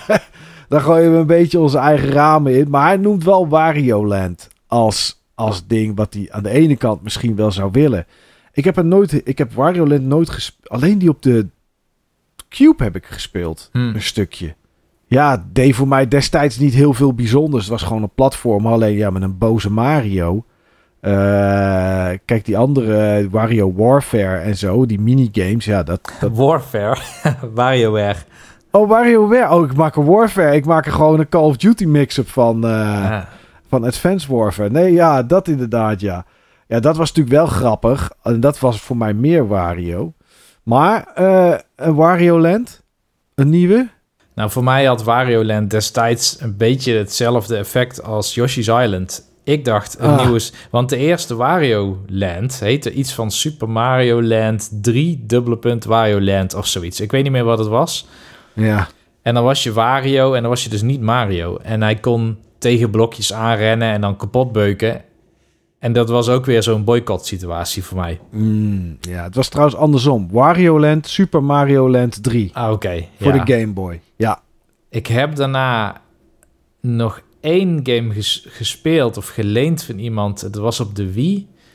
Die was heel mooi geanimeerd, maar ja, ik dacht, dit is gewoon niet mijn type spel. Nee. Nee, dus ja, Wario Land. eh, eh, Toe Jam vindt dat het misschien zou moeten laten. En ja, jij liever ook dus, hoor ik. Nou ja, ik denk wel dat het wat dat betreft gewoon een eigen smoel heeft, die serie. En dat je dat niet meer ziet nu in platformers. Dus ik kan me voorstellen dat er meer mensen zijn die echt weer iets willen zien dat zo speelt als zo'n Wario Land. Ja. ja. Hey, terug naar ons eigen lijstje. Jouw eerste, Hexen. Eh, ja, je zei al een beetje dat tijdperk. Dus ik ben heel benieuwd. Wat is jouw tweede eigen persoonlijke wens qua franchise reboot? Mijn tweede wens is ehm, eigenlijk eentje die al een keer is gereboot, maar wat is mislukt. En dat Oh. is de serie Syndicate. Oeh, ja, dat is inderdaad al een keer ge- geprobeerd inderdaad. Door 2K? Zeg ik uit Zou mijn hoofd? kunnen. Ze hebben er gewoon een soort first-person shooter van gemaakt. Die in de wereld van Syndicate zich afspeelt. En die Nee. wel dat soort missies heeft. Ja, en Maar volgens mij is het IE trouwens. Want het was, Syndicate was van Bullfrog, toch? ja, klopt ja. Ja, ja, ja. Nee, dan is het IE geweest inderdaad. Ja, eh, 2006 gok ik of zo dat dat was. Maar wat zou je dan willen zien? Wat voor mij Syndicate maakte, was dat je een, laten we zeggen, kleine party hebt van meerdere characters. En dat jij die characters kan aanpassen. Het waren cyborgs, dus je kon bijvoorbeeld benen aanpassen. Of je kon dingen upgraden, dat ze beter konden schieten of zo. Weet je wel, dat soort dingen. Mhm. Ehm, en ik vond de setting gewoon heel erg cool. Vooral in die tijd. Ik bedoel, nu ken je dat soort dystopische verhalen wel. Maar Syndicate was in die tijd gewoon eigenlijk best wel een vooruitstrevende sci-fi game. Waarin je een wereld had waarin bedrijven eigenlijk de dienst uit zouden gaan maken. En dus overheden geen macht meer hadden. En die bedrijven werden eigenlijk een soort syndicates, een soort gangs, zeg maar, die elkaar fysiek gingen bedreigen. Omdat het gewoon niet meer met eerlijke concurrentie lukte. En jij speelt eigenlijk een aantal agents, een aantal mensen die uh, een chip in zich hebben. Um, en eigenlijk dus niet per se voor jou werken, maar die, je kan mensen omprogrammeren. En ja, je moet gewoon een aantal missies uh, volbrengen. Je moet eigenlijk de macht grijpen over de wereld. Dus elke missie vindt plaats in een bepaald deel van een grote menukaart, zeg maar, een grote overworld. Ja. En uh, als jij dus een missie daar haalt, dan heb je dat overworld, dat stukje wereld heb je dan bezet, zal ik maar zeggen, geoccupied.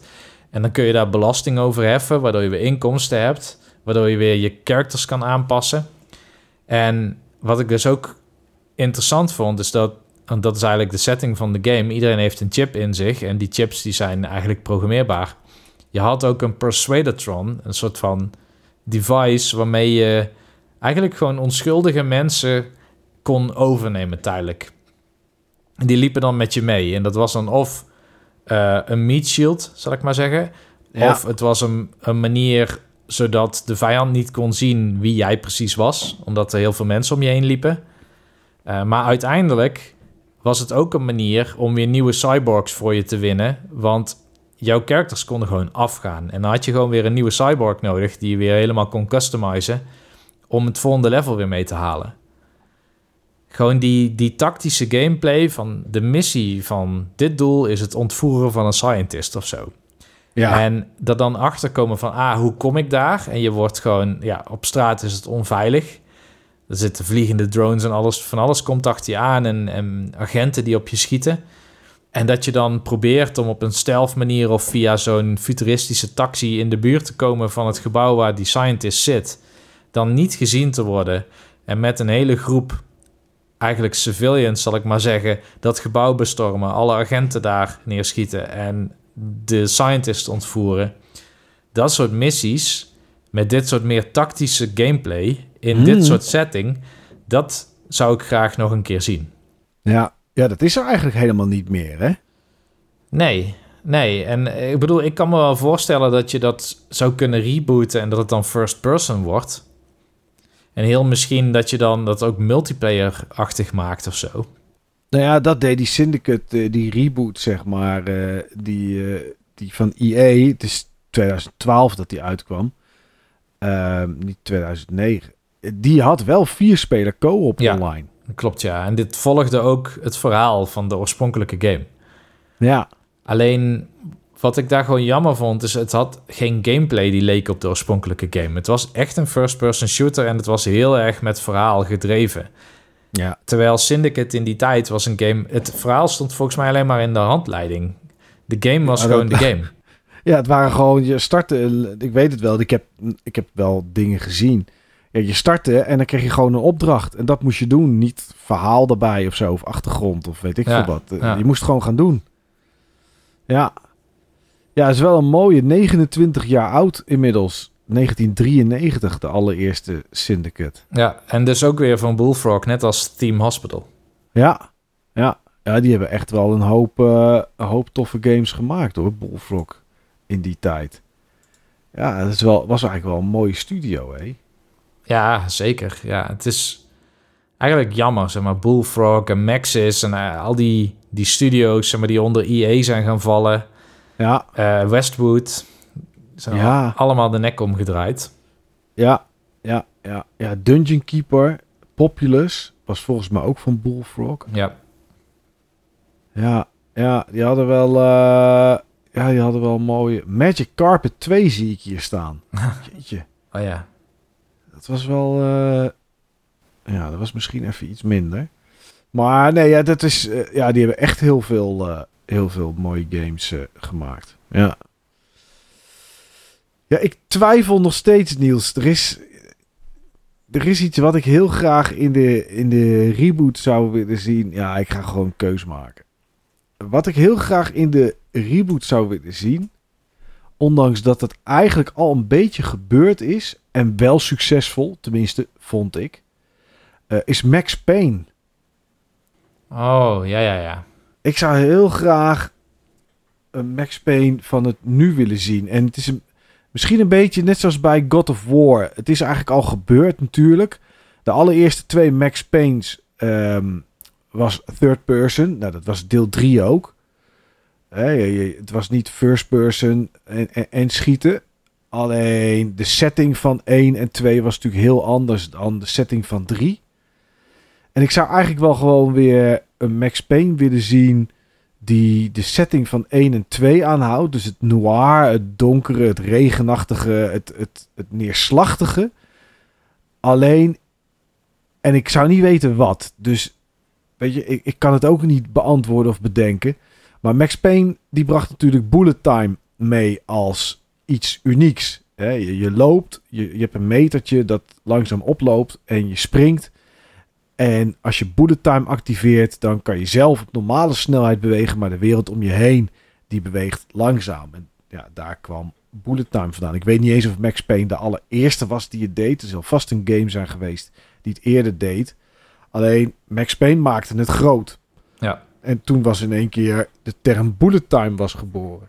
En 3 deed ook bullet time. Eh, en die deed dat echt wel heel erg goed. Het was ook echt wel gewoon een, een hele goede, toffe game. Alleen ja, het is inmiddels tien jaar geleden dat die, eh, dat die, dat die uitkwam.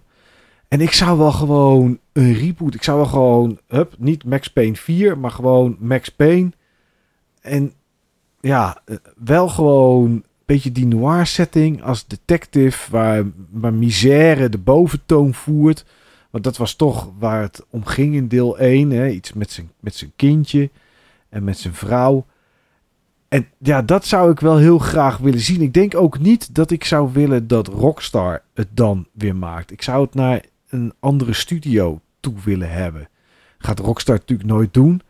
Eh, ik zou ook niet zo 1, 2, 3 weten welke studio ik dat dan zou willen laten doen. Oh, ik wel. Wie zou je dat willen laten doen? Remedy. Oeh, ja, terug naar de basis. Ja. Ja. Ja, ja, ja, ja, ja. Ja, dat is eigenlijk wel een goeie. Ja, terug naar Remedy. Ja, dus dat zou ik wel willen. Ik zou dat wel... eh, ik zou daar wel, zou ik wel een, een, een, een reboot van willen. Ja. Ja. Ik, de, de- zeg maar, de mechanic bullet time, die vind ik het coolst uiteindelijk toegepast. Maar dat is qua sfeer een hele andere game in Superhot.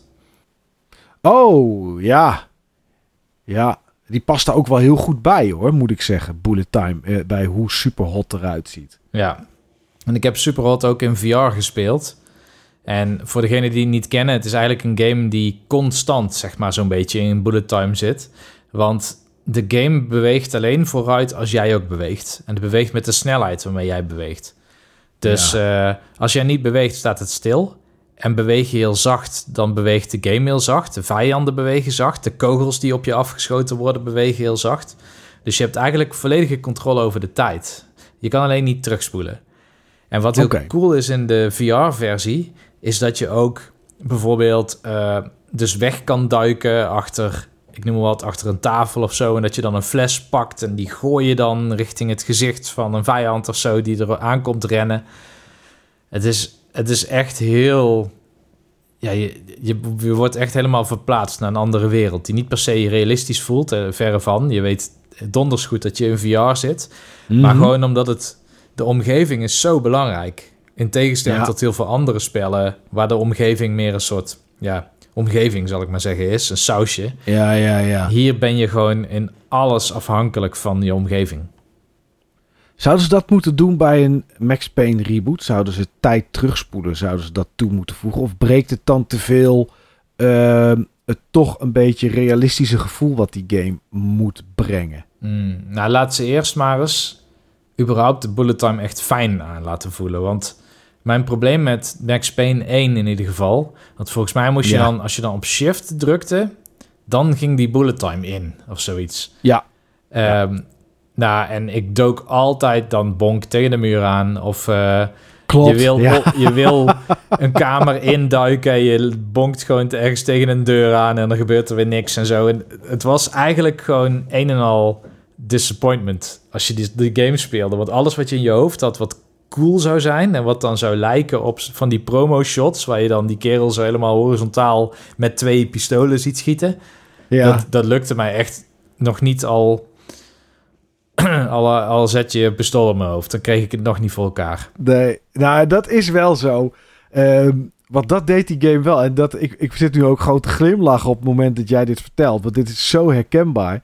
Maar wat het ook maakte, was dat je inderdaad voor je gevoel je eigen John Woo actiefilm aan het spelen Ja. was. Dus jij, je liep dan op een kamer af. En, je denkt, en als je er nog niet in geweest was, wist je het natuurlijk niet. Dan denk je, oh, hier zullen vast poppetjes staan.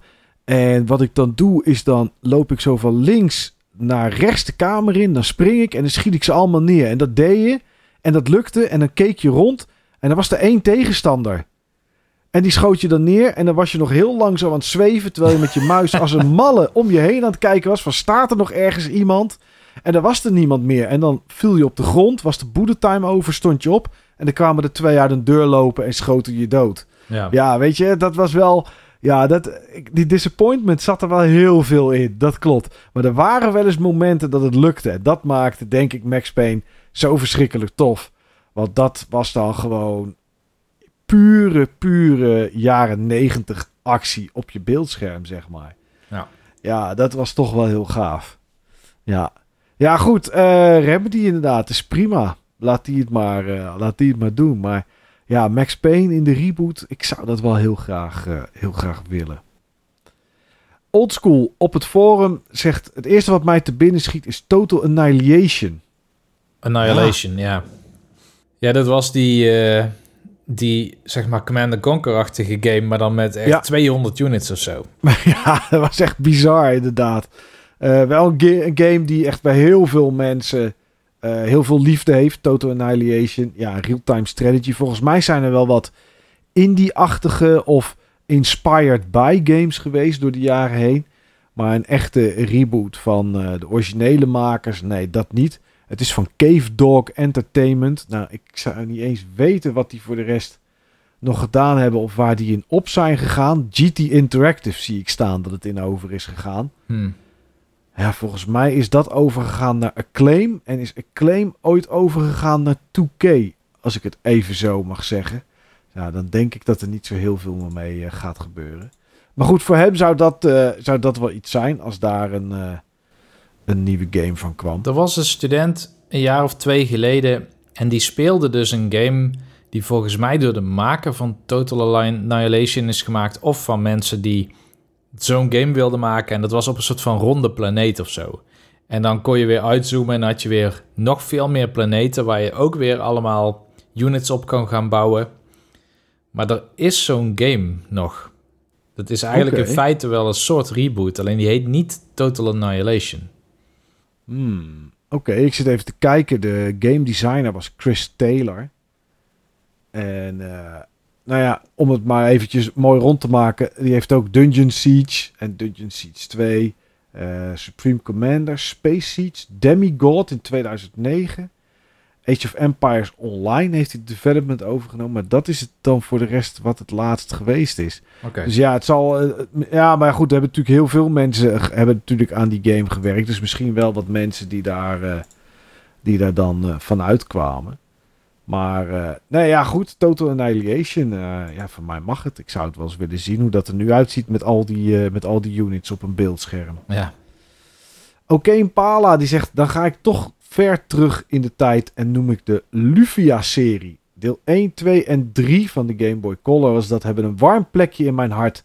Daarna gleed de serie helaas af. Het zou toch super mooi zijn als er een Lufia-game in HD 2D zou uitkomen. Met veel puzzels, een meeslepend verhaal en een fantastische soundtrack. Ja, eh van mij mag het. Ja, ik heb er niet zoveel mee. Ik heb nooit... Heb je Lufia's gespeeld, Niels? Ik heb een klein stukje van 2 gespeeld en ik heb daarna van Killing Raptor deel 1 gekregen. Oké. Eh, Die heb ik ook een heel klein stukje gespeeld, maar die speelde wel weer heel anders. Eh, ik ben er nog niet achter wat Lufia precies zo'n geliefde serie maakt. Maar het wordt wel heel vaak genoemd als een van de hoogtepunten van de 16-bit tijd. Oké. Hmm. Nou ja, misschien is iets om, eh, om een keer te proberen. Volgens mij zijn die games niet goedkoop, denk ik. Als je die nu moet kopen. Althans, dat is wat mij bijstaat. Ja, Eh. Lufia 2 werd tenminste bij mij heel bekend, omdat er een Nederlandse vertaling in zat. Ah, oh ja, dat klopt ja. Daar had, ehm, hoe heet die nou, die Jurjen Tiersma aangewerkt. Oh, die van de Power Unlimited. Ja, ja oké. Ehm, als we even verder scrollen op het forum, dan, eh, dan komen we bij eh, Don Canoli. En eh, die geeft als eerste Chantomio een, een dikke pluim. Want die zegt, goede smaak heeft hij. Chantomio hebben natuurlijk commando's en Crazy Taxi net van genoemd. Maar hij zou ook wel heel graag een 2D Mortal Kombat weer willen als een soort reboot van de serie. En eh, Robocop versus Terminator had hij het eh, over. eh, dat zou hij wel iets, iets van willen zien. Maar Don Canoli die zou heel graag een nieuwe Shinobi willen zien. Dat die reeks een reboot krijgt. Dat zou ik wel zien zitten, Niels. Ja. Ehm, Nou, jij niet hoor ik. nou, ik moet even terugdenken, hè, want je had, je had wel games die er een beetje op leken, volgens mij. Ja. Maar ja, voor mij is Shinobi, hè, ik heb die, ik heb, ik heb iets met eh, Shadow Dancer of zo, heb ik, op Ja. de, de Mega Drive. Ja. En voor mij is dat gewoon een hele stroef besturende game, heel traag. Ik voel me totaal geen ninja of zo. Nee. Ehm, ja, en, en dus ik ben wel benieuwd naar wat is eigenlijk precies wat dit zo aantrekkelijk maakt voor die mensen die dit in die tijd. Want ik bedoel, ik heb het inderdaad gewoon vele jaren na de tijd dat die games oorspronkelijk uitgekomen zijn pas gespeeld. Maar in die Ja. tijd moet het iets heel bijzonders hebben gedaan. Ja, dat weet ik ook niet. Kijk, ik ken het wel uit die tijd. Ik had natuurlijk geen. Ik had niks met Sega thuis, maar het was ook op, in de arcade. Ik denk dat het de combinatie was van. Kijk, je hebt natuurlijk heel veel van die 2D side-scrolling-achtige games. Eh, hij noemt ook Contra. Nou ja, goed, weet je, ook van links naar rechts tegenstanders kapot maken. Eh, en dat is het natuurlijk. En er waren heel veel games die dat hadden. Alleen Shinobi had natuurlijk eh, had het ninja-aspect. Je had, eh, je had van die werpsterren om te gooien. En je had natuurlijk... Zijn, was het een hond of was het een wolf? Volgens mij gewoon een hond. Eh, Hm. Maar wolf klinkt leuker, dus ik noem het gewoon wolf. Zo'n wolfhond die, je die je vooruit kon sturen om... Ja, bijvoorbeeld tegenstanders die gebukt zaten achter kratjes... of achter, achter tonnen en dat soort dingen... om ja, om die op die manier aan te laten vallen, zodat ze opstonden en dat jij dan een werpster in hun, in hun kon gooien. Ja. Dus ja, ik denk dat het die combinatie was. Weet je, het is denk ik een beetje hetzelfde als ehm, wat Blizzard in die tijd deed, waar we het wel eens over gehad hebben. Die bedachten ook niet iets heel heftig nieuws, maar die pakte iets wat heel goed deed en maakte het net even iets beter. En ik denk dat Shinobi daar zo'n voorbeeld van is. Ja. ja, want de andere game die die noemt, Ninja Gaiden... Kijk, Ja. dat, dat ken ik wel. En ik snap ook beter wat daar, zeg maar, de appeal van is. Dat is gewoon een spel en dat gaat gewoon heel erg snel. En ehm, Ja. eh, er zit heel veel precisie-platforming ook bij. En dat, tenminste de, de NES-games, daarna Mhm. de Xbox-games, zeg maar, die werden eigenlijk een heel ander type spel weer. Ja, die heb ik onlangs nog zitten spelen. Alright. New, New Gen Gaiden, Ninja Gaiden Sigma, volgens mij was dan de eerste of zo die daarop uitkwam. Ik weet het niet. Je hebt wat verschillende uitgaves gehad Mhm. met van die rare lettertjes. Maar die zaten in Game Pass en eh, ik had ze al een keer gedownload op de denk, ja, dit wil ik nog wel eens een keer spelen. En dat is nog best goed te spelen hoor. Oké. Het is nog echt wel, eh, tuurlijk, camerawerk is wel hè, uit die tijd. Maar eh, ja, die, dat was wel heel leuk. Ja. Maar ik zou die weten, zou die eh, Ninja Gaiden, dus dan zou die eigenlijk een vervolg willen op de oude, denk ik. Ook als die Shinobi en Contra noemt. Ja, dat denk ik inderdaad, ja. Dus eh, echt de snelle van links naar rechts en soms van rechts naar links overigens spelende spellen. Ja, Met eh, ja, gewoon veel coole actie en platforming. ja, ja, ja. Ja, als het in de 2D-stijl zou ik dat ook nog wel willen zien. Ik weet niet of het... Ja, weet je wat het is met 2D? Dus net zoals met Shinobi en Contra. En wat ik zelf natuurlijk ook wel een beetje had met Turrican. Je moet het wel heel aantrekkelijk en bijzonder maken, denk ik, wil je dat van de grond krijgen nu. Ja. Als, als, echt als reboot. Nou, je had... Je had ehm, in de Wii-tijd had je Mega Man 9 en... Nee. 10? Ja, 9 en 10 of 10 en 11. Nee, 9 en 10 inderdaad. 9 en 10, ja. Ja, En die waren heel goed. Dat waren wel de games die Zeker. pakten echt de sfeer van die 8-bit games. Maar ze waren technisch gezien niet 8-bit. En ze deden ook dingen die, die die games vroeger niet hadden kunnen doen. Maar dat voelde wel, ook al waren het sequels, eigenlijk als soort van reboots. Want we hadden in de tussentijd nog 16-bit Mega Man's gehad. Mega Man Legends roleplaying games. Mega Man Zero serie. Ehm, nou ja, van alles dus. Eh, en dat het nu gewoon terugging naar echt waar die serie was begonnen, kwam toen Mhm. voor mij over als een reboot. ja, ja. Ja, nee, dat is wel zo. Het, het kan wel. Het kan ook wel. Maar ja, nou ja, goed. eh, het is een wensenlijstje, hè. Dus eh, wat maakt het uit of het eh, echt of niet kan. Ja, en hij zegt als laatste noem ik... Ja, en dat is alsof we Steve weer eens terug hebben in de uitzending. Legacy of Kane, Soul Reaver. ja. Ja, ik weet alleen niet. Hij zegt, ik vind het altijd jammer nog dat Dead Zone gecanceld is. Ik heb toch het gevoel dat de mensen die die reeks aanhangen eigenlijk geen reboot willen, maar gewoon een nieuw deel wat verder gaat op het verhaal wat er al was. Hmm, ja, dat denk ik ook. Ik denk dat een Ja. reboot precies is wat ze misschien juist niet willen. Nee, omdat dat ja, de, de, de oude games dan aantast, zeg maar. Ja, Ja, ja. Eh, Sway die zegt de nummer 1 die ik altijd noem bij deze vraag is Golden Sun. Zo jammer dat daar de stekker uitgetrokken is. Twee van de beste games op de GBA en tegelijkertijd ook twee van de beste GRPG's. Punt. Hij zegt, mm, zo. Hij zegt het vervelende is dat deel 3 een andere richting inging en het niet goed deed. En dan denk ik ja, wil je dan ook wel een reboot? Want een reboot gaat toch vaak misschien net even iets anders doen. En dat was iets wat het niet zo goed deed. Maar ja, Golden Ja. Sun, ja, het is een geliefde reeks. Ik ben er volgens mij 26 keer aan begonnen. Ik heb die games ook gekocht. Op een of andere manier zit er net iets in dat het niet aantrekkelijk genoeg is voor mij. Maar ik weet niet waarom. nou, ik heb het combat systeem nooit helemaal doorgekregen in die serie. Dus je moest Hmm. dan, je kon dan van die djinns vinden, van die draakjes of wat het ook waren, zeg maar. Die hadden dan nieuwe attack powers. Ja, Maar die moest je dan equippen. En daar had je een soort resource voor. Of dat je die wel of niet kon gebruiken. Eh nou ja, en dan moest je tijdens de combat... kon je ze dan aan of juist uitzetten... waardoor ze weer rechargeden. Ik weet niet meer het fijne wat er van, van verwacht werd. maar ik kan me herinneren meer, dat hoor. ik het daardoor ook gewoon op een gegeven moment niet verder kwam. Ik zat toen op een boot. En er zat een eindbaas op die boot. En er zat een savepunt op die boot volgens mij. Of ik heb daar gesaved. Dus ik kon niet terug. En ik moest die eindbaas voorbij. Maar dat was gewoon totaal niet mogelijk met hoe mijn characters toen waren. Of mijn beeld van hoe je die gin moet inzetten. Ja, ja. Nou ja, ik weet ook niet meer wat het bij mij was. Maar ja. Nou, ik eh, vond het wel leuk. Want je had dus... Er zaten heel veel puzzels in de overworld. Van Klopt. Die boomstammetjes rollen en dan een paadje maken... zodat je ergens doorheen kon of zo. Ja, het verhaal vond ik ook leuk, weet ik. En de personages en zo. En de, de stijl. Alles was eigenlijk wel leuk. Maar toch zat er iets in dat het, ja, Hm. dat het me tegenhield. Als we eh, nog Club Button Bashers hadden gehad... dan was dat een game die ik misschien dan Zeker. via die route weer een kans zou geven. Ja, ja, dan had ik het. eh, die hadden we zeker wel op tafel gegooid, ja. Ehm Arjen die zegt: Ik zou bijvoorbeeld Wing Commander of Descent kunnen noemen. Want dat is iets waar voor mij de nostalgie ligt.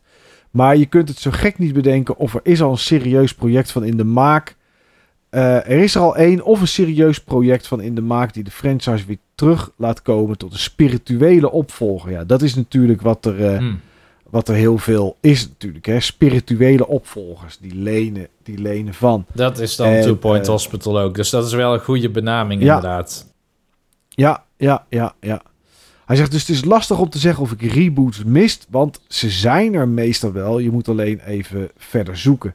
Hij zegt maar in alle eerlijkheid, toen zowel Shenmue 3 als The Last Guardian werden aangekondigd op de befaamde Sony persconferentie een aantal jaar geleden, stonden er toch echt wel tranen in mijn ogen. Want ja, hier zijn we blijkbaar toch gevoelig voor. Althans, in ieder geval ik.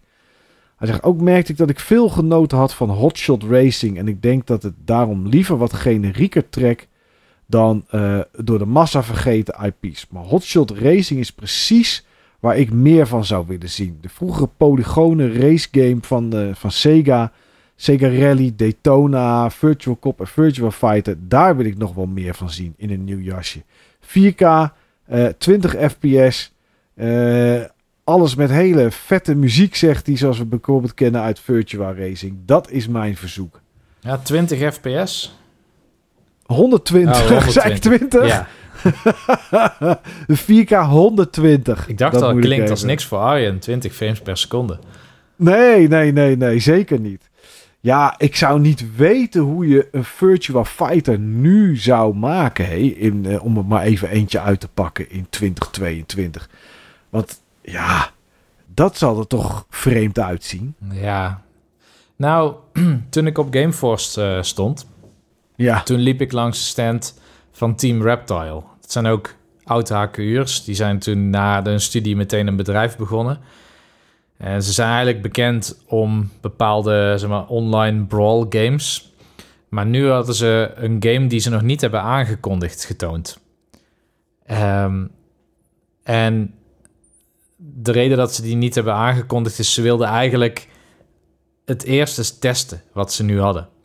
Mm, Voordat ze een aankondiging doen en bekend wordt. Nou ja, ik, onze podcast heeft niet zo heel veel bereikt. Dus ik ga gewoon zeggen wat, uh, wat ze daar hadden.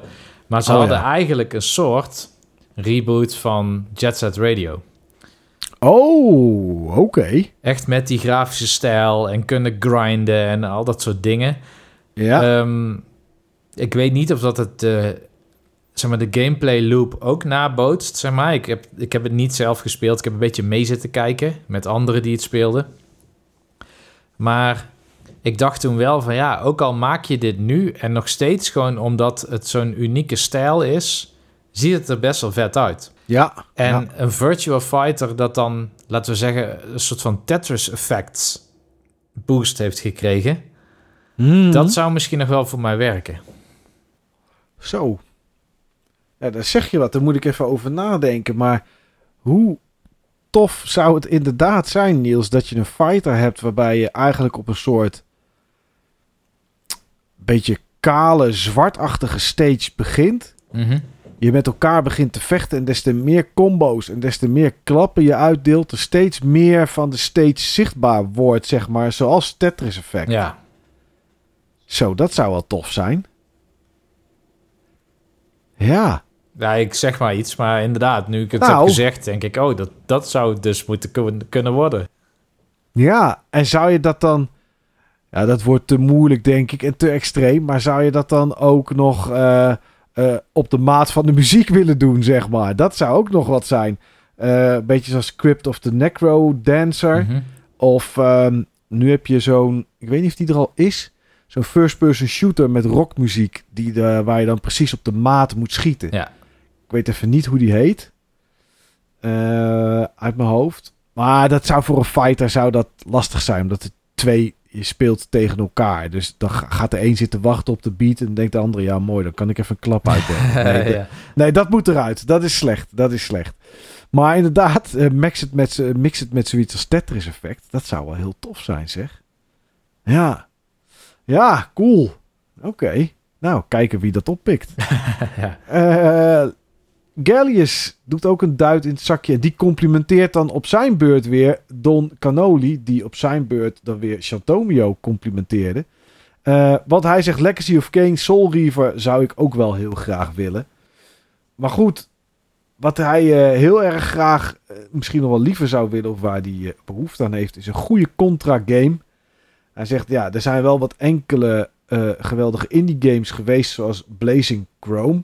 Of Super Cyborg, die dan uh, toch ja, een soort, uh, een soort spirituele opvolgers zeg maar zijn. Hij zegt, de weg die Team Ninja sinds Nio is ingeslagen... heeft, mij nog wel, heeft voor mij nog wel meer voorkeur dan een terugkeer naar Ninja Gaiden. Dus ja, voor hem hoeft Ninja Gaiden niet. Hm. Houd maar gewoon bij Nio. Maar zijn allergrootste en lang gekoesterde wens komt al uit, zegt hij... met een aangekondigde remake van The Maze of Gallius... door de, de ontwikkelaar van La Mulana. Dus ja, eigenlijk heeft hij niet zoveel te wensen qua franchise reboots. Op één ding na, en dat is God Hand. Hm. Dat heb ik nooit gespeeld, Niels. Wel gezien, maar nooit zelf gespeeld. Ik heb het ook niet, dus dat maakt het al sowieso lastigend. Volgens mij zijn ze ook niet goedkoop. Bij mij hetzelfde. Eh. ik weet precies wat hij bedoelt en ik heb het vaak gezien, maar ik heb het nooit zelf gespeeld. Nee, nee, nee. Tot slot van het forum, Finger, die komt met eh, drie games. Eén hebben we eigenlijk al, eh, al langs, laten, komen. eh, toen ik het had over wat minder goede reboots. En nou ja, blijkbaar is hij het daarmee eens. Unreal Tournament. Hij zegt een aantal jaar geleden is er een poging gedaan deze serie weer tot leven te wekken met behulp van de community. Helaas is dit project een stille dood gestorven.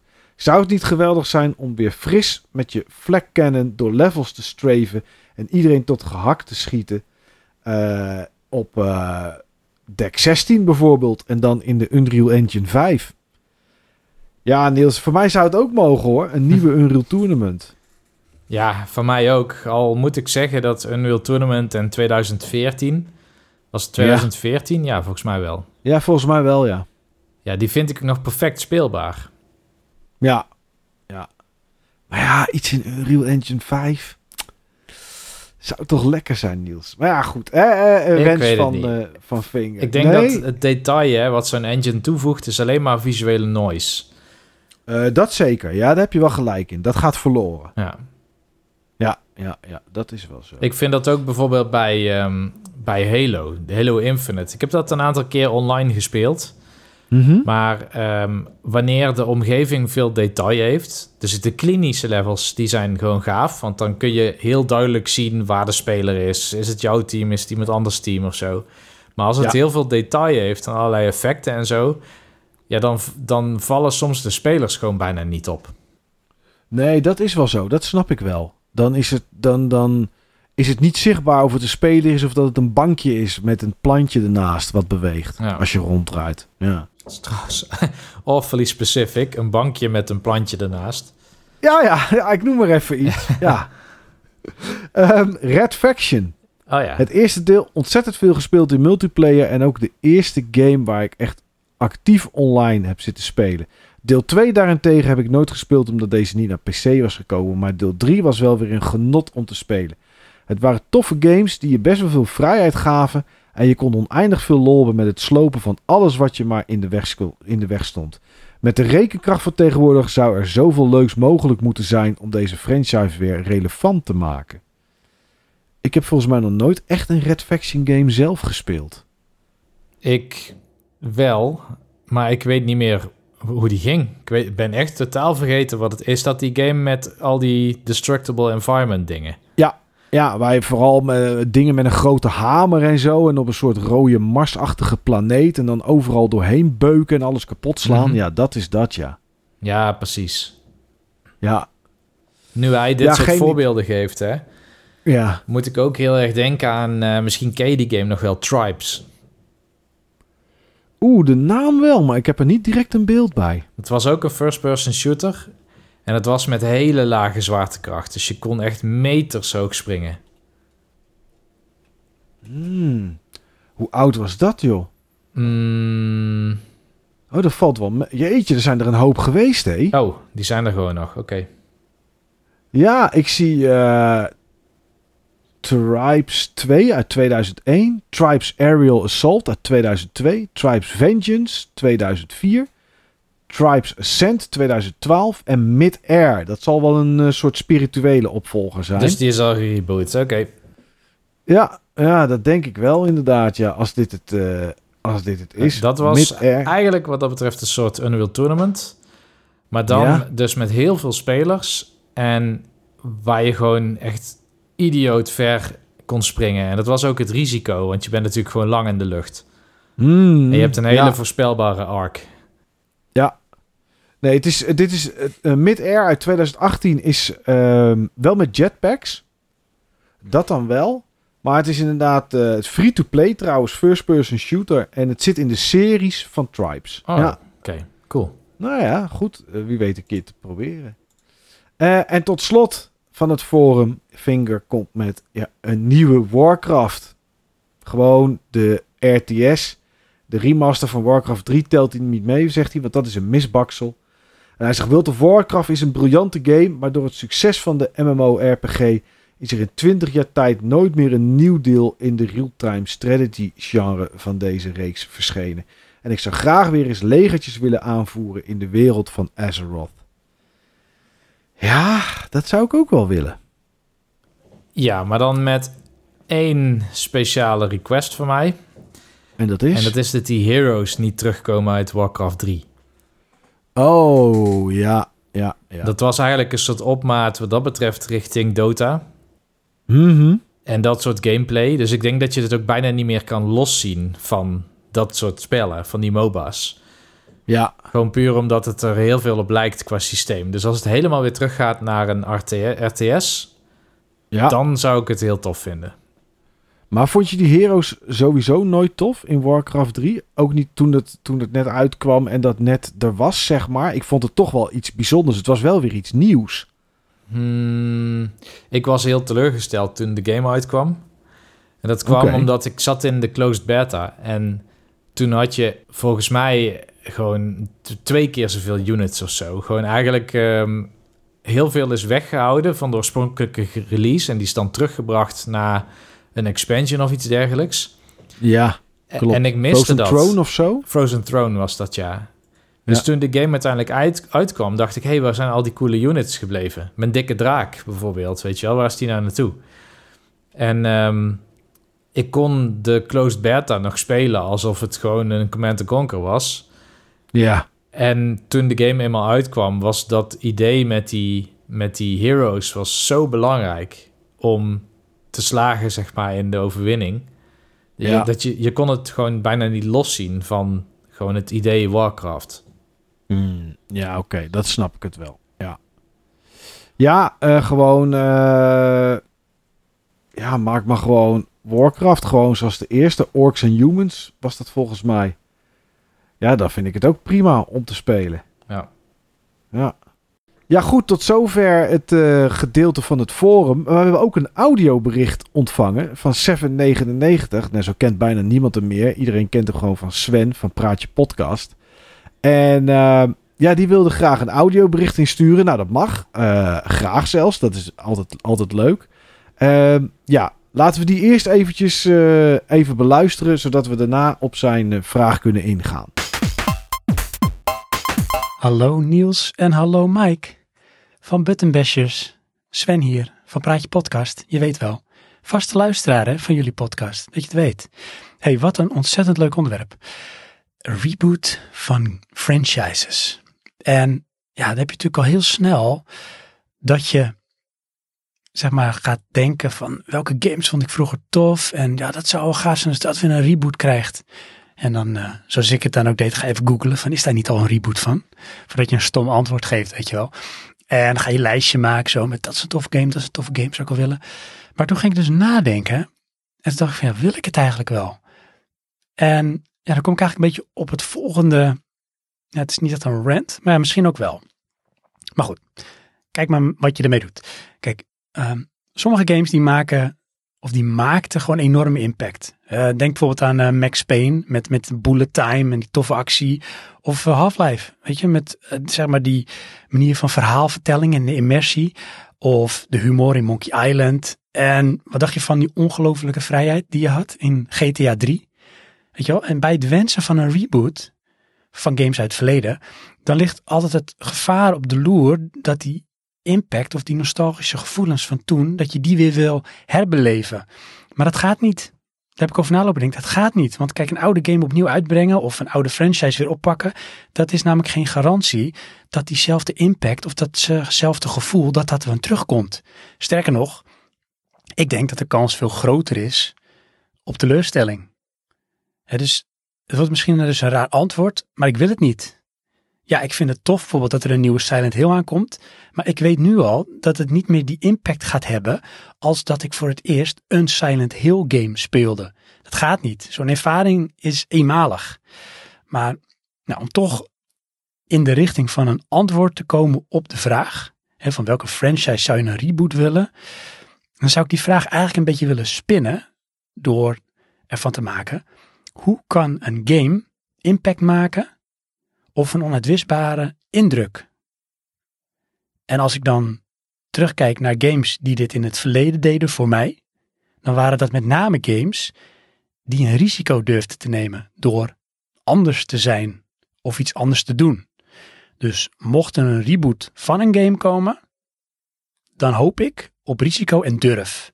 Dus kies niet voor de makkelijke weg. Dat is mijn antwoord. Succes met de show. Ja, Sven, eh, bedankt voor je inzending. Superleuk om een audiobericht te krijgen.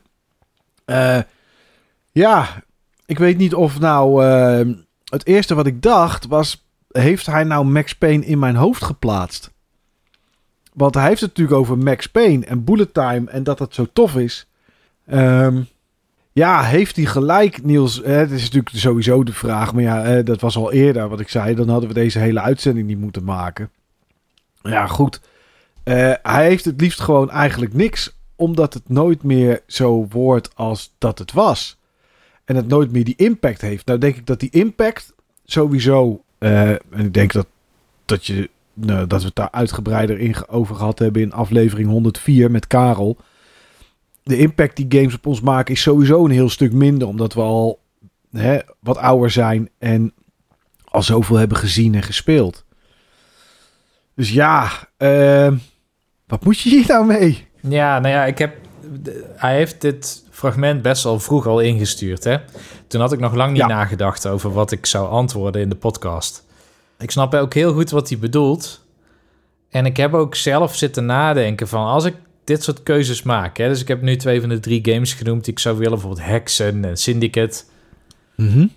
Gaat het mij überhaupt wel om die beleving als toen weer, zeg maar? Of is het zo van... Ik zie dat er een type gameplay... waar ik zelf erg op aanga... eigenlijk niet meer wordt aangeboden nu. En het hoeft niet hetzelfde te zijn... maar iets vergelijkbaars vind ik ook tof, zeg maar. Ik, dat vond Ja. ik voor mezelf heel acceptabel. Ik ben dus nu Two Point Hospital aan het spelen... En het is, ik vind het niet minder leuk dan dat ik destijds Team Hospital vond. Ook al was Team Hospital toen wel heel vernieuwend en moest ik toen heel veel dingen uitzoeken over wat het spel van me verlangde.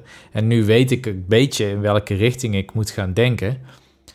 Ik denk dat ik er eigenlijk minstens net zoveel plezier uit haal. Ja, Dus voor mij is het niet nodig dat het precies zo voelt als toen.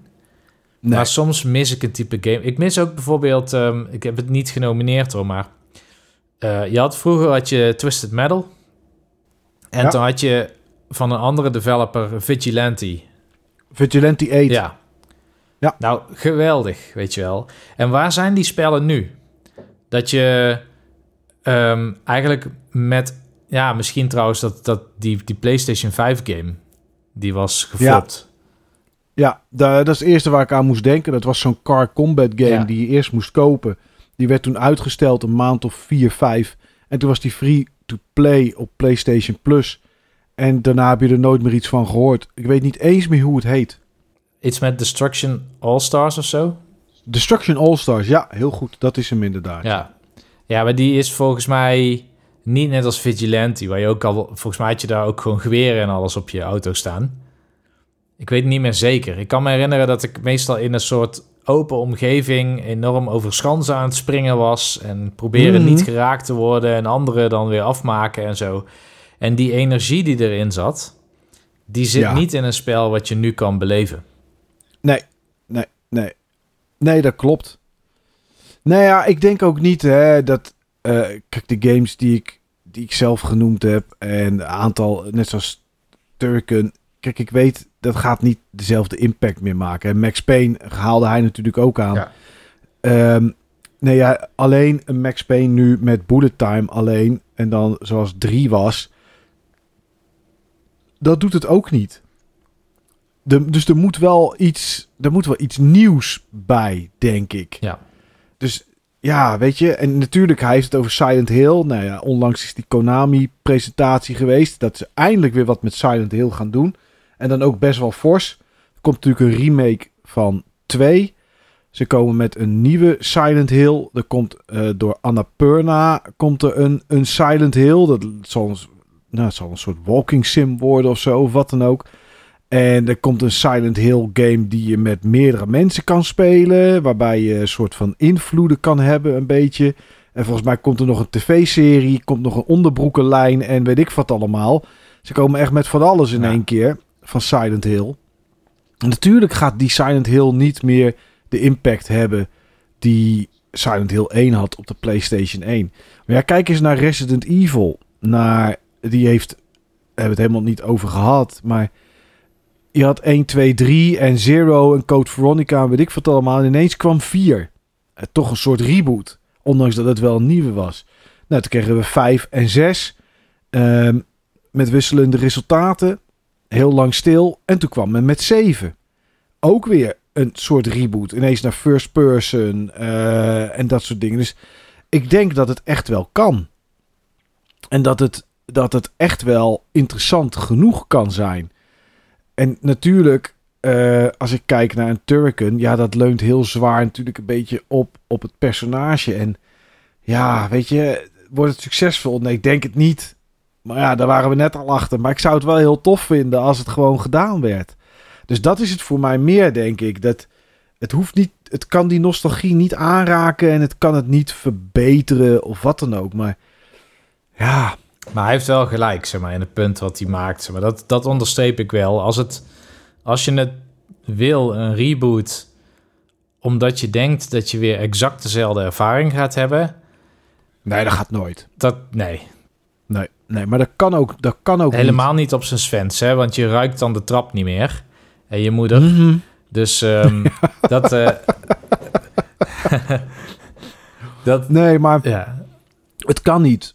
Want je bent zoveel ouder geworden, je hebt zoveel games gezien. Dus de impact die die game had, gaat die game nooit meer maken. Dat lukt sowieso al niet meer, welke game het ook is. Dus het is, ja, waarom wil je het dan? Ja, gewoon om, waarschijnlijk wil je het omdat, je, omdat de nostalgie erin zit voor die personages of die reeks. En je zou daar graag iets meer nog van willen zien. Ik denk dat dat het gewoon puur is. ja. Kijk, het feit dat je dit wil zien, vertelt mij ook dat je zeg maar dat hoofdstuk of dat boek nog niet gesloten hebt. Dus er zit een behoefte om dat meer te zien. Door er niet een reboot van te willen, voelt het nooit af. Nee. Maar soms zijn het ook dingen waarvan je niet eens weet dat je een reboot wilde, totdat je het speelde. Ja. Ehm, en dan denk ik bijvoorbeeld, nu we het toch over Silent Hill een beetje hebben, denk eens aan PT. Was natuurlijk een, een playable teaser. Het was natuurlijk een, een demo voor een nieuwe Silent Hill. Maar het was zo anders dan de eerdere Silent Hills. Dan alles wat er was. En ja, dat, dat je had van oké, als het op deze manier komt, ja. En ik weet zeker, als Silent Hill uitgekomen was door Kojima, ehm, op de manier zoals de PT demo was, en ik snap wel dat de, wat ze daarin uithaalden, kan je niet een hele game mee vullen. Maar als het die sfeer en die manier van je iets laten beleven, als dat daarin had gezeten, dan weet ik zeker dat dat net zoveel impact uh, zou kunnen hebben, ook op ons, als dat de eerste Silent Hill dat deed. Omdat het heel iets anders was. Het was wel horror en het was wel eng, maar het was zo, zo het was echt nieuw. Met de microfoon werken, uh, elke keer hetzelfde rondje lopen, waarbij er een aantal dingen veranderen, waar je door doordat je elke keer door dezelfde ruimte loopt, op een gegeven moment denkt, ja, nou weet ik het wel, en er harder doorheen gaat en er toch in één keer dingen anders zijn. Ik denk dat PT een hele goed, heel goed voorbeeld is dat het wel zou moeten kunnen. Alleen, ja, de kans dat het gebeurt, denk ik dat het diezelfde impact heeft. Dus denk ik een heel stuk kleiner. Ja. Ik denk dat dat het meer is. Een serie waar ik trouwens net aan moest denken, ik noemde hem al heel erg kort, maar Final Fantasy is eigenlijk een en al reboot. Zeker. Ja, Ik las een artikel, ik denk een paar dagen geleden, over wat de essentie van Final Fantasy is. En ik heb zelf vaak discussies gezien en zelfs aan meegedaan ook, hè, van ja, wat is nou echt Final Fantasy en is dan 13 nog wel echte Final Fantasy of 15, weet je wel, of 16 nu, wat dan Mhm. meer een actiegame is. Maar het team ziet het anders. Het team ziet Final Fantasy niet als roleplaying game franchise. Het team wat aan Final Fantasy werkt, heeft een, heeft een director. Dat was Ja. ooit dan eh, Yamauchi en dat werd daarna Nomura bijvoorbeeld. En dus tegenwoordig is het Yoshida. Ehm, ten, in ieder geval voor deel 16. En Kitase was ook eh, iemand die zich er tegenaan bemoeide in de tussentijd. En die mensen maken gewoon op dat moment wat zij denken dat de beste game is die ze als studio kunnen maken. En dat noemen ze Final Fantasy. Ja. Dat is eigenlijk hoe het gaat. Het is niet zo, de Final Fantasy is een serie die altijd gaat over kristallen en Warriors of Light. Nee, daar wordt wel vaak naar teruggepakt. Final Fantasy is niet een serie die per se gaat over ehm, een RPG waar je een team hebt van verschillende partymembers die je kan levelen. 16 heeft dat ook niet. Dat is gewoon één poppetje wat je bent en die slaat gewoon alles met actieve combat. Dus ja, en 15 was eh, je reed gewoon in een auto met één knop. Ja. Weet je wel? Dus het, wa- Ja, het was gewoon wat toen de director dacht van dit is wat ik wil maken en het is het beste wat we als team nu kunnen bouwen. Ja.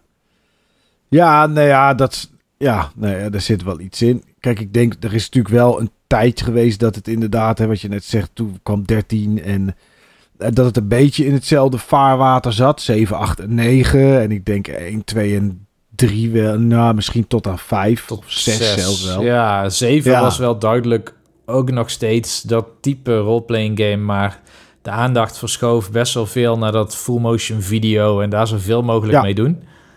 Ja, ja, en het was 7 en 8 natuurlijk ook. En nou ja, eh, zo verandert het allemaal natuurlijk wel een beetje. Dus ja, in theorie is dat ook wel een reeks waar, eh, ja, ze zeggen het reboots, nou ja, re, re, reinventions misschien Ja. meer. Dat Ja. dat ze hadden van, ja, dan gaan we nu dit doen. Als ik, als ik echt een reboot wil van wat voor mij zeg maar de sweet spot Final Fantasy was, dan moet ik gewoon Bravely Default gaan spelen. Eh, ja, dat denk ik ook wel, ja. Ja, ja, ja. Nou goed, eh, Sven. Ja, mooie, mooie leuke discussie die dat eventjes opleverde. Ja.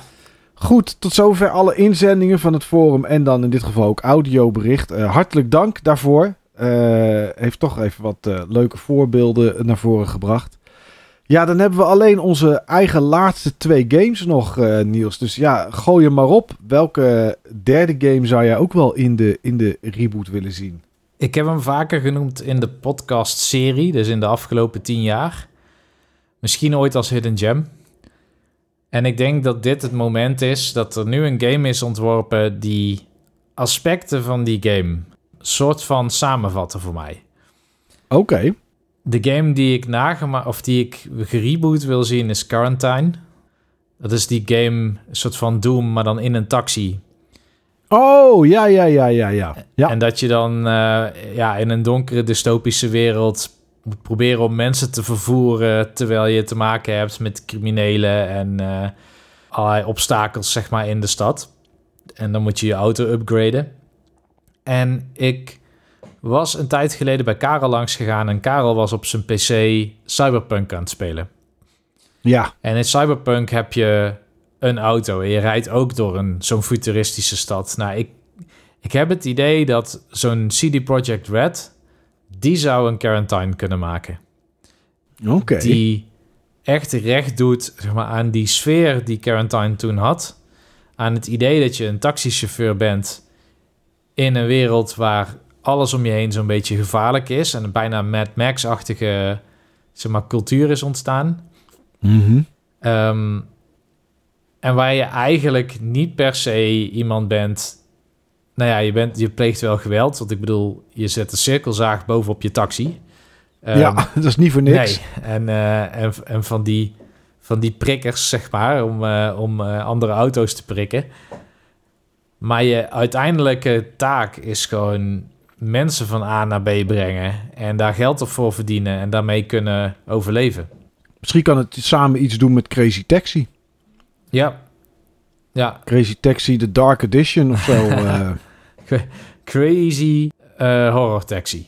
ja, ja, nou ja, waarom niet? Nee, nee ja, ik, ik ken de game qua naam. Ik weet helemaal, op wat is dit uitgekomen, Niels? Ik speelde het op MS-DOS. Oké, echt lang geleden dus.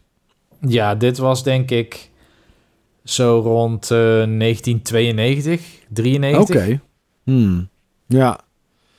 En hoe zou dat dan nu... eh, wat, hoe zou dat er nu uitzien? Zou het gewoon 3D zitten in een auto, net zoals in Cyberpunk, zeg maar, dat het was gewoon rondrijden? Zou het op die manier eh, vormgegeven worden? Ja, ik denk het wel. Eh, het was trouwens 1994, zie ik net. Maar in die game speelde je de game volledig in first person. Misschien is het tegenwoordig beter om het in third person te doen, omdat je dan meer kan doen met de hoogte van de gebouwen. Dat je daar dat het soort van logischer is, die worldbuilding op die manier. Mhm. Eh, het heeft wat dat betreft ook wel iets weg van Carmageddon. Oké, Zoals ja. vroeger. Alleen Carmageddon ging echt over hoe maak je op een spectaculaire manier zoveel mogelijk voetgangers plat. Ja, En eh Quarantine is wat dat betreft, ja, eigenlijk probeer je het liefst de combat juist te vermijden. Want je komt er meestal minder goed uit dan dat je erin ging. Dus je probeert veilige routes te vinden. En dat Ja. idee in zo'n cyberpunk stad, dat vind ik een heel aantrekkelijk idee. Ik wil gewoon games waar je niet altijd soort van de held bent of zo, die de hele wereld gaat veranderen of verbeteren. Maar gewoon iemand die een baan heeft in zo'n wereld. ja, ja. En misschien een beetje tegen het, het schimmige aan. Ja, precies. Ja. Ja. Ja, ja, ik zie het wel hoor. Ik ik zit even wat gameplay te kijken inderdaad. De dystopian taxi game. En eh, ja, dat zou wel, eh, het zou wel interessant zijn. Maar wil je dan bij zoiets als dit ook nog een enorm verhaal? Of is het gewoon een beetje missies doen, net zoals dat het in, eh, in Syndicate was vroeger? Ehm, ik denk wel dat een enorm verhaal, of enorm hoeft het niet te zijn, maar noem maar wat. Ik stel me nu voor dat je net als in Grand Theft Auto niet missies hebt, maar dat het een stad is die je van hot naar her stuurt en waar je misschien ook wat progressie hebt. Of misschien ook wat dingen voor jou op het spel staan, waardoor er het niet zomaar een missie van de dag spel wordt, maar het wel opbouwt naar iets. Maar het hoeft niet Ja, heel episch te worden. Nee, oké, maar wel verhalend, misschien met wat grotere losse missies of zo. Ja, En- ja. Ja, op die manier. Hm. Oké. Eh, ja, mijn laatste. Ik twijfel tussen twee. Eén is eigenlijk wat ik het liefst zie. Maar die is wel wat simpeler. En de andere zou ik namelijk niet weten hoe dat nu eruit zou moeten zien. Maar ik ga toch... Ja, ik ga kiezen. Ik ga, ik ga voor Klonoa. Alright, ja, mooi. En dat is eigenlijk is het is daar niks anders aan dan eh, het nou wel iets meer, maar het personage, maar ook de, de movement die hij had. Het was natuurlijk, ja, ik weet eigenlijk niet wat het was voor figuurtje, maar in ieder geval met een pet op waar oren aan zaten, zodat je een stukje kon zweven. Eh, het is een platformer voor de mensen die geen idee eh, hebben. De eerste kwam uit op PlayStation 1. Mm, eh, PlayStation 2 zijn er ook nog, eh, zijn er, is er ook nog één of twee titels geweest? Dat weet ik niet meer of het er één of twee waren. Ik- Daar kwam in ieder geval, Ik dacht dat er in totaal drie zijn gemaakt. Klopt hè, twee voor de PlayStation 1 en dan een echte deel 2 op de PlayStation 2. Ja, volgens mij wel, ja. Ja, ja. En het was eigenlijk heel simpel. Gewoon, het was een 2.5D platformer, want je kon wel iets met diepte doen. Ehm, maar het wereldje was gewoon heel leuk. Het waren ook eens wat andere tegenstanders in plaats van iets wat kwaadaardig eruit zag. Eh, het wilde jou wel kwaad doen, maar het was allemaal een beetje, ja, een beetje kleurrijk, een beetje gemoedelijk. Ehm, ja, ik weet niet. Het is gewoon iets dat ik, waar ik vaak naar kijk. Ehm, naar, de, naar, de, naar de games. Ook omdat hier in de game room staat eentje gewoon op een standaardje, zeg maar, die eerste. Omdat ik het echt een leuke game vind en echt wel veel gespeeld heb vroeger. Bedacht me wel vandaag van, ik heb eigenlijk deel 1 nog nooit uitgespeeld. Misschien zou dat nog eens een leuke zijn om, eh, om te doen. Maar het waren gewoon hele leuke platformers die bazen hadden wat een beetje puzzeltjes af en toe waren. Waarbij je ehm, vooral ook veel tegenstanders moest gooien. Want dat was iets wat kon. Je kon à la Kirby kon je tegenstanders soort van opslokken, zeg maar. En die kon je dan uitspugen of gooien. Maar het kon ook met een soort van eieren die in de wereld lagen. Ehm, je kon springen en een beetje doorspringen en dan, en dan ook zweven. Ja, ik weet niet. Ik vond gewoon Klonoa een hele leuke, gemoedelijke platformer. Ondanks dat het niet altijd makkelijk was. En dat zou ik eigenlijk wel weer terug willen. Gewoon hang achterover en speel. Ja, dat mis ik een beetje. En dan is Klonoa daar denk ik wel een goed voorbeeld van. Ja, ik denk het ook. Ik vond het zelf ook een hele leuke game trouwens. Ik heb die ook gespeeld. Welke deel op de PlayStation 1? Ik heb de remake ervan gespeeld op de Wii. Oh, op de Wii. Ja, ja, ja, die zijn toen ook uitgekomen inderdaad, ja. En toen dacht ik van, nou, weet je, het is best lang geleden uh, dat die games uitgekomen zijn. Uh, en nu is het in één keer, ja, hè, komt het weer terug. Ja. Ja, gaan ze dan toch nog iets, toch nog iets nieuws meedoen of zo, of wat dan ook. Maar ja, ik, uh, ik weet niet. Ik zou wel heel graag, ik zou wel heel graag iets er nog van, uh, nog van willen zien. Maar ja, het, het is er op dit moment nog niet. Ik zie dat er ook eentje voor de Game Boy Advance is uitgekomen. Dat wist ik ook niet. Klonoa uh, Empire of Dreams. Ik zie nu ook iets anders. Oh, dat waren die remasters. Die zijn dit jaar ook nog een keer uitgekomen, inderdaad. Voor uh, Switch, PlayStation 4, PlayStation 5, Xbox Series X en hmm. S en One. En dat zijn dan de Door to Phantom Mail. Dat was de eerste. En dan Clonova 2. Uh, en die zijn dan nog een keer opnieuw uitgebracht. Dus zelfs dit jaar nog. Hm. Dat klopt inderdaad. Oh, dat heb ja. ik trouwens op het forum gezien, ja. Ja, ja. Maar ja, nog steeds geen nieuw deel. Nee. Nee. Dus dat is... Uh, ja, GBA zijn er twee uitgekomen inderdaad. Dat klopt, ja. PlayStation 1, PlayStation 2 en 2 op de GBA. Dat is wat er is uitgekomen. In totaal okay. vier, vier games. En beachvolleybal inderdaad. Dat zie ik ook nog even voorbij komen. Ja, dat had niet gehoeven. Klonoa uh, Kart. Dat moet ook ja, een keer komen, toch? Ja, nee, ja, dat lijkt me wel. En er is een action role-playing game geweest, maar die is alleen in Japan geweest voor de Game Boy Advance. Dus dat heb ik nooit gespeeld. Klonoa hm. Heroes. Ja, dus er is wel wat geweest. Maar ja, ik wil gewoon deel 1, zeg maar zoals 1 en 2 waren. Gewoon dat opnieuw. Gewoon zo'n leukere, lekkere, rustige platformer. Met zo'n dromerige wereld. Ja, ja, dat was het inderdaad, ja. Ja, dat was het inderdaad. Een droom. Die eerste, Door to Phantom Mail. Dat was met dromen, ja. Ja, ah, dat is gewoon leuk. Gewoon lekker, gezellig. Bij uh, kerst en zo. Met, met, ja, gewoon, hè, met heel de familie. Nou ja, zoiets. Maar dat zou ik heel graag willen. Ja. Dat zou het is zeker een character waar je meer mee wil zien. Zeg maar, het, is een character wat vergeten leek tot dus dit jaar, blijkbaar. Ja, maar ja, dan is het nog steeds in een, dit jaar in een remake, zeg maar. Of, of de, de geremasterde versies opnieuw uitgebracht. Ja, dat is waar. Maar ja, dan vraag ik me af bij zoiets, zeg maar, wat nu ik het zie, denk ik, ja, tuurlijk, dat wist ik dat dit uitkwam. Is dit dan iets waar ze hetzelfde proberen als bij Spyro en bij Crash Bandicoot? Om te kijken of dit nog aanslaat. Dan gaan ze dan iets maken. Uh, ja, wat is het eigenlijk? Ja, geen idee. Hoe komt iemand erbij? Sinds 2008 is er niks meer geweest. Om dan nu in één keer dit opnieuw uit te geven. Ik, ik weet het niet. Ja, het is van Nemco. Uh, ja. Wat doen zij anders? Ja, zij geven nog van die, volgens mij van die Pac-Man uh, Championship-achtige dingen uit. Ja.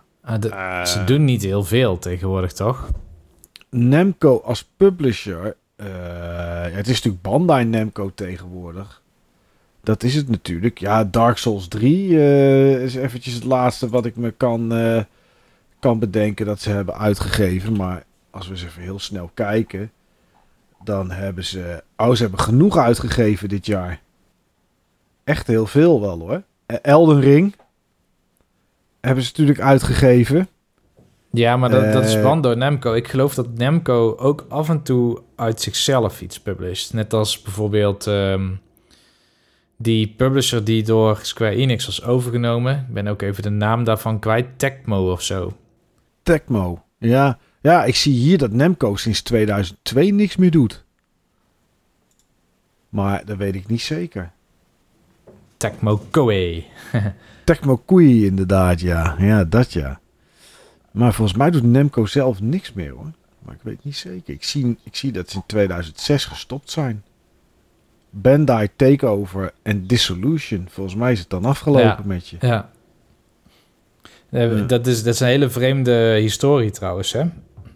Die, Ja? eh, dat, die merger van hun. Wat dan? Ehm, Nintendo wilde geloof ik Bandai overkopen of Namco. Ik weet niet meer welke van de twee. Mhm. En om te voorkomen dat dat zou lukken, zijn ze samengevoegd, want dan werden ze te duur. Echt waar, ja? Ja, het was eigenlijk een defensieve move om te voorkomen dat ze werden overgenomen. Ik weet wel dat er toen gesteggel ook was welke naam vooraan kwam. Ja, het is Want ook omgedraaid ooit, hè? Het was eerst Namkai Bendo. eh, N- Namkai, Namco Bandai, toch? Ja, klopt. Ja. Ja, en dat is later om, eh, omgegooid naar eh, Bandai Namco. Ja goed, eh, Niels, we zijn aan het einde gekomen van deze, deze reboot aflevering. Franchise reboot. Best wel een hoop input. We hebben een hoop games voorbij horen komen eigenlijk in deze iets meer dan drie uur. Nee, zeker. Ja, het is een leuke aflevering om op te nemen. En juist denk ik omdat er zoveel games voorbij komen. Die Hidden Gems 6 kwamen serieus minder games in voorbij. Veel minder. Ja, ja, ja, ja, ja, ja. Ja, omdat we daar ook geen input gevraagd hadden van het forum natuurlijk. Dat, is, eh, dat scheelt. Maar het is wel leuk om eens door je collectie of door je, door je hoofd heen te lopen van games van vroeger. En eens te denken, wat zou ik eigenlijk wel eens opnieuw willen zien? Oeh, shit. Er komt iets binnen. Wat dan? Eh, ken je de game Z of Z nog? Ja. Ja, met die, eh, met die legermannetjes of zo was dat toch? Of met die Ja. robots? Dat was een soort van de eerste game waar een soort, voor mij in ieder geval een capture the flag routine in zat. Ja. We hebben het daar wel eens over gehad in de podcast over Z. ja. Ja, die zou je wel eens in de reboot willen zien. Nu ik eraan denk, want het was echt een RTS met een capture the flag. Ja. Nou ja, mooi op de valreep nog even, Niels. Ja, Ja. nu zet ik mijn brein uit. Oké, ja, dat is goed. Ehm, maar goed, dat brein dus onder andere, waar Niels nu toch nog eens in één keer zo'n eh, zo'n game uit, eh, uittrok. Ja, dat is toch leuk om af en toe eens te laten werken en dan eens te kijken naar, eh, naar wat voor games je vroeger interessant vond. En ja, daar een beetje de techniek van vandaag de dag op, op leggen. Ja, dan krijg je een uitzending zoals deze met input van de luisteraars van Sven in de vorm van een audiobericht en onze eigen wensen. Daarmee sluiten we deze aflevering af, Buttonbashers 105. Bedankt voor het luisteren en tot de volgende keer.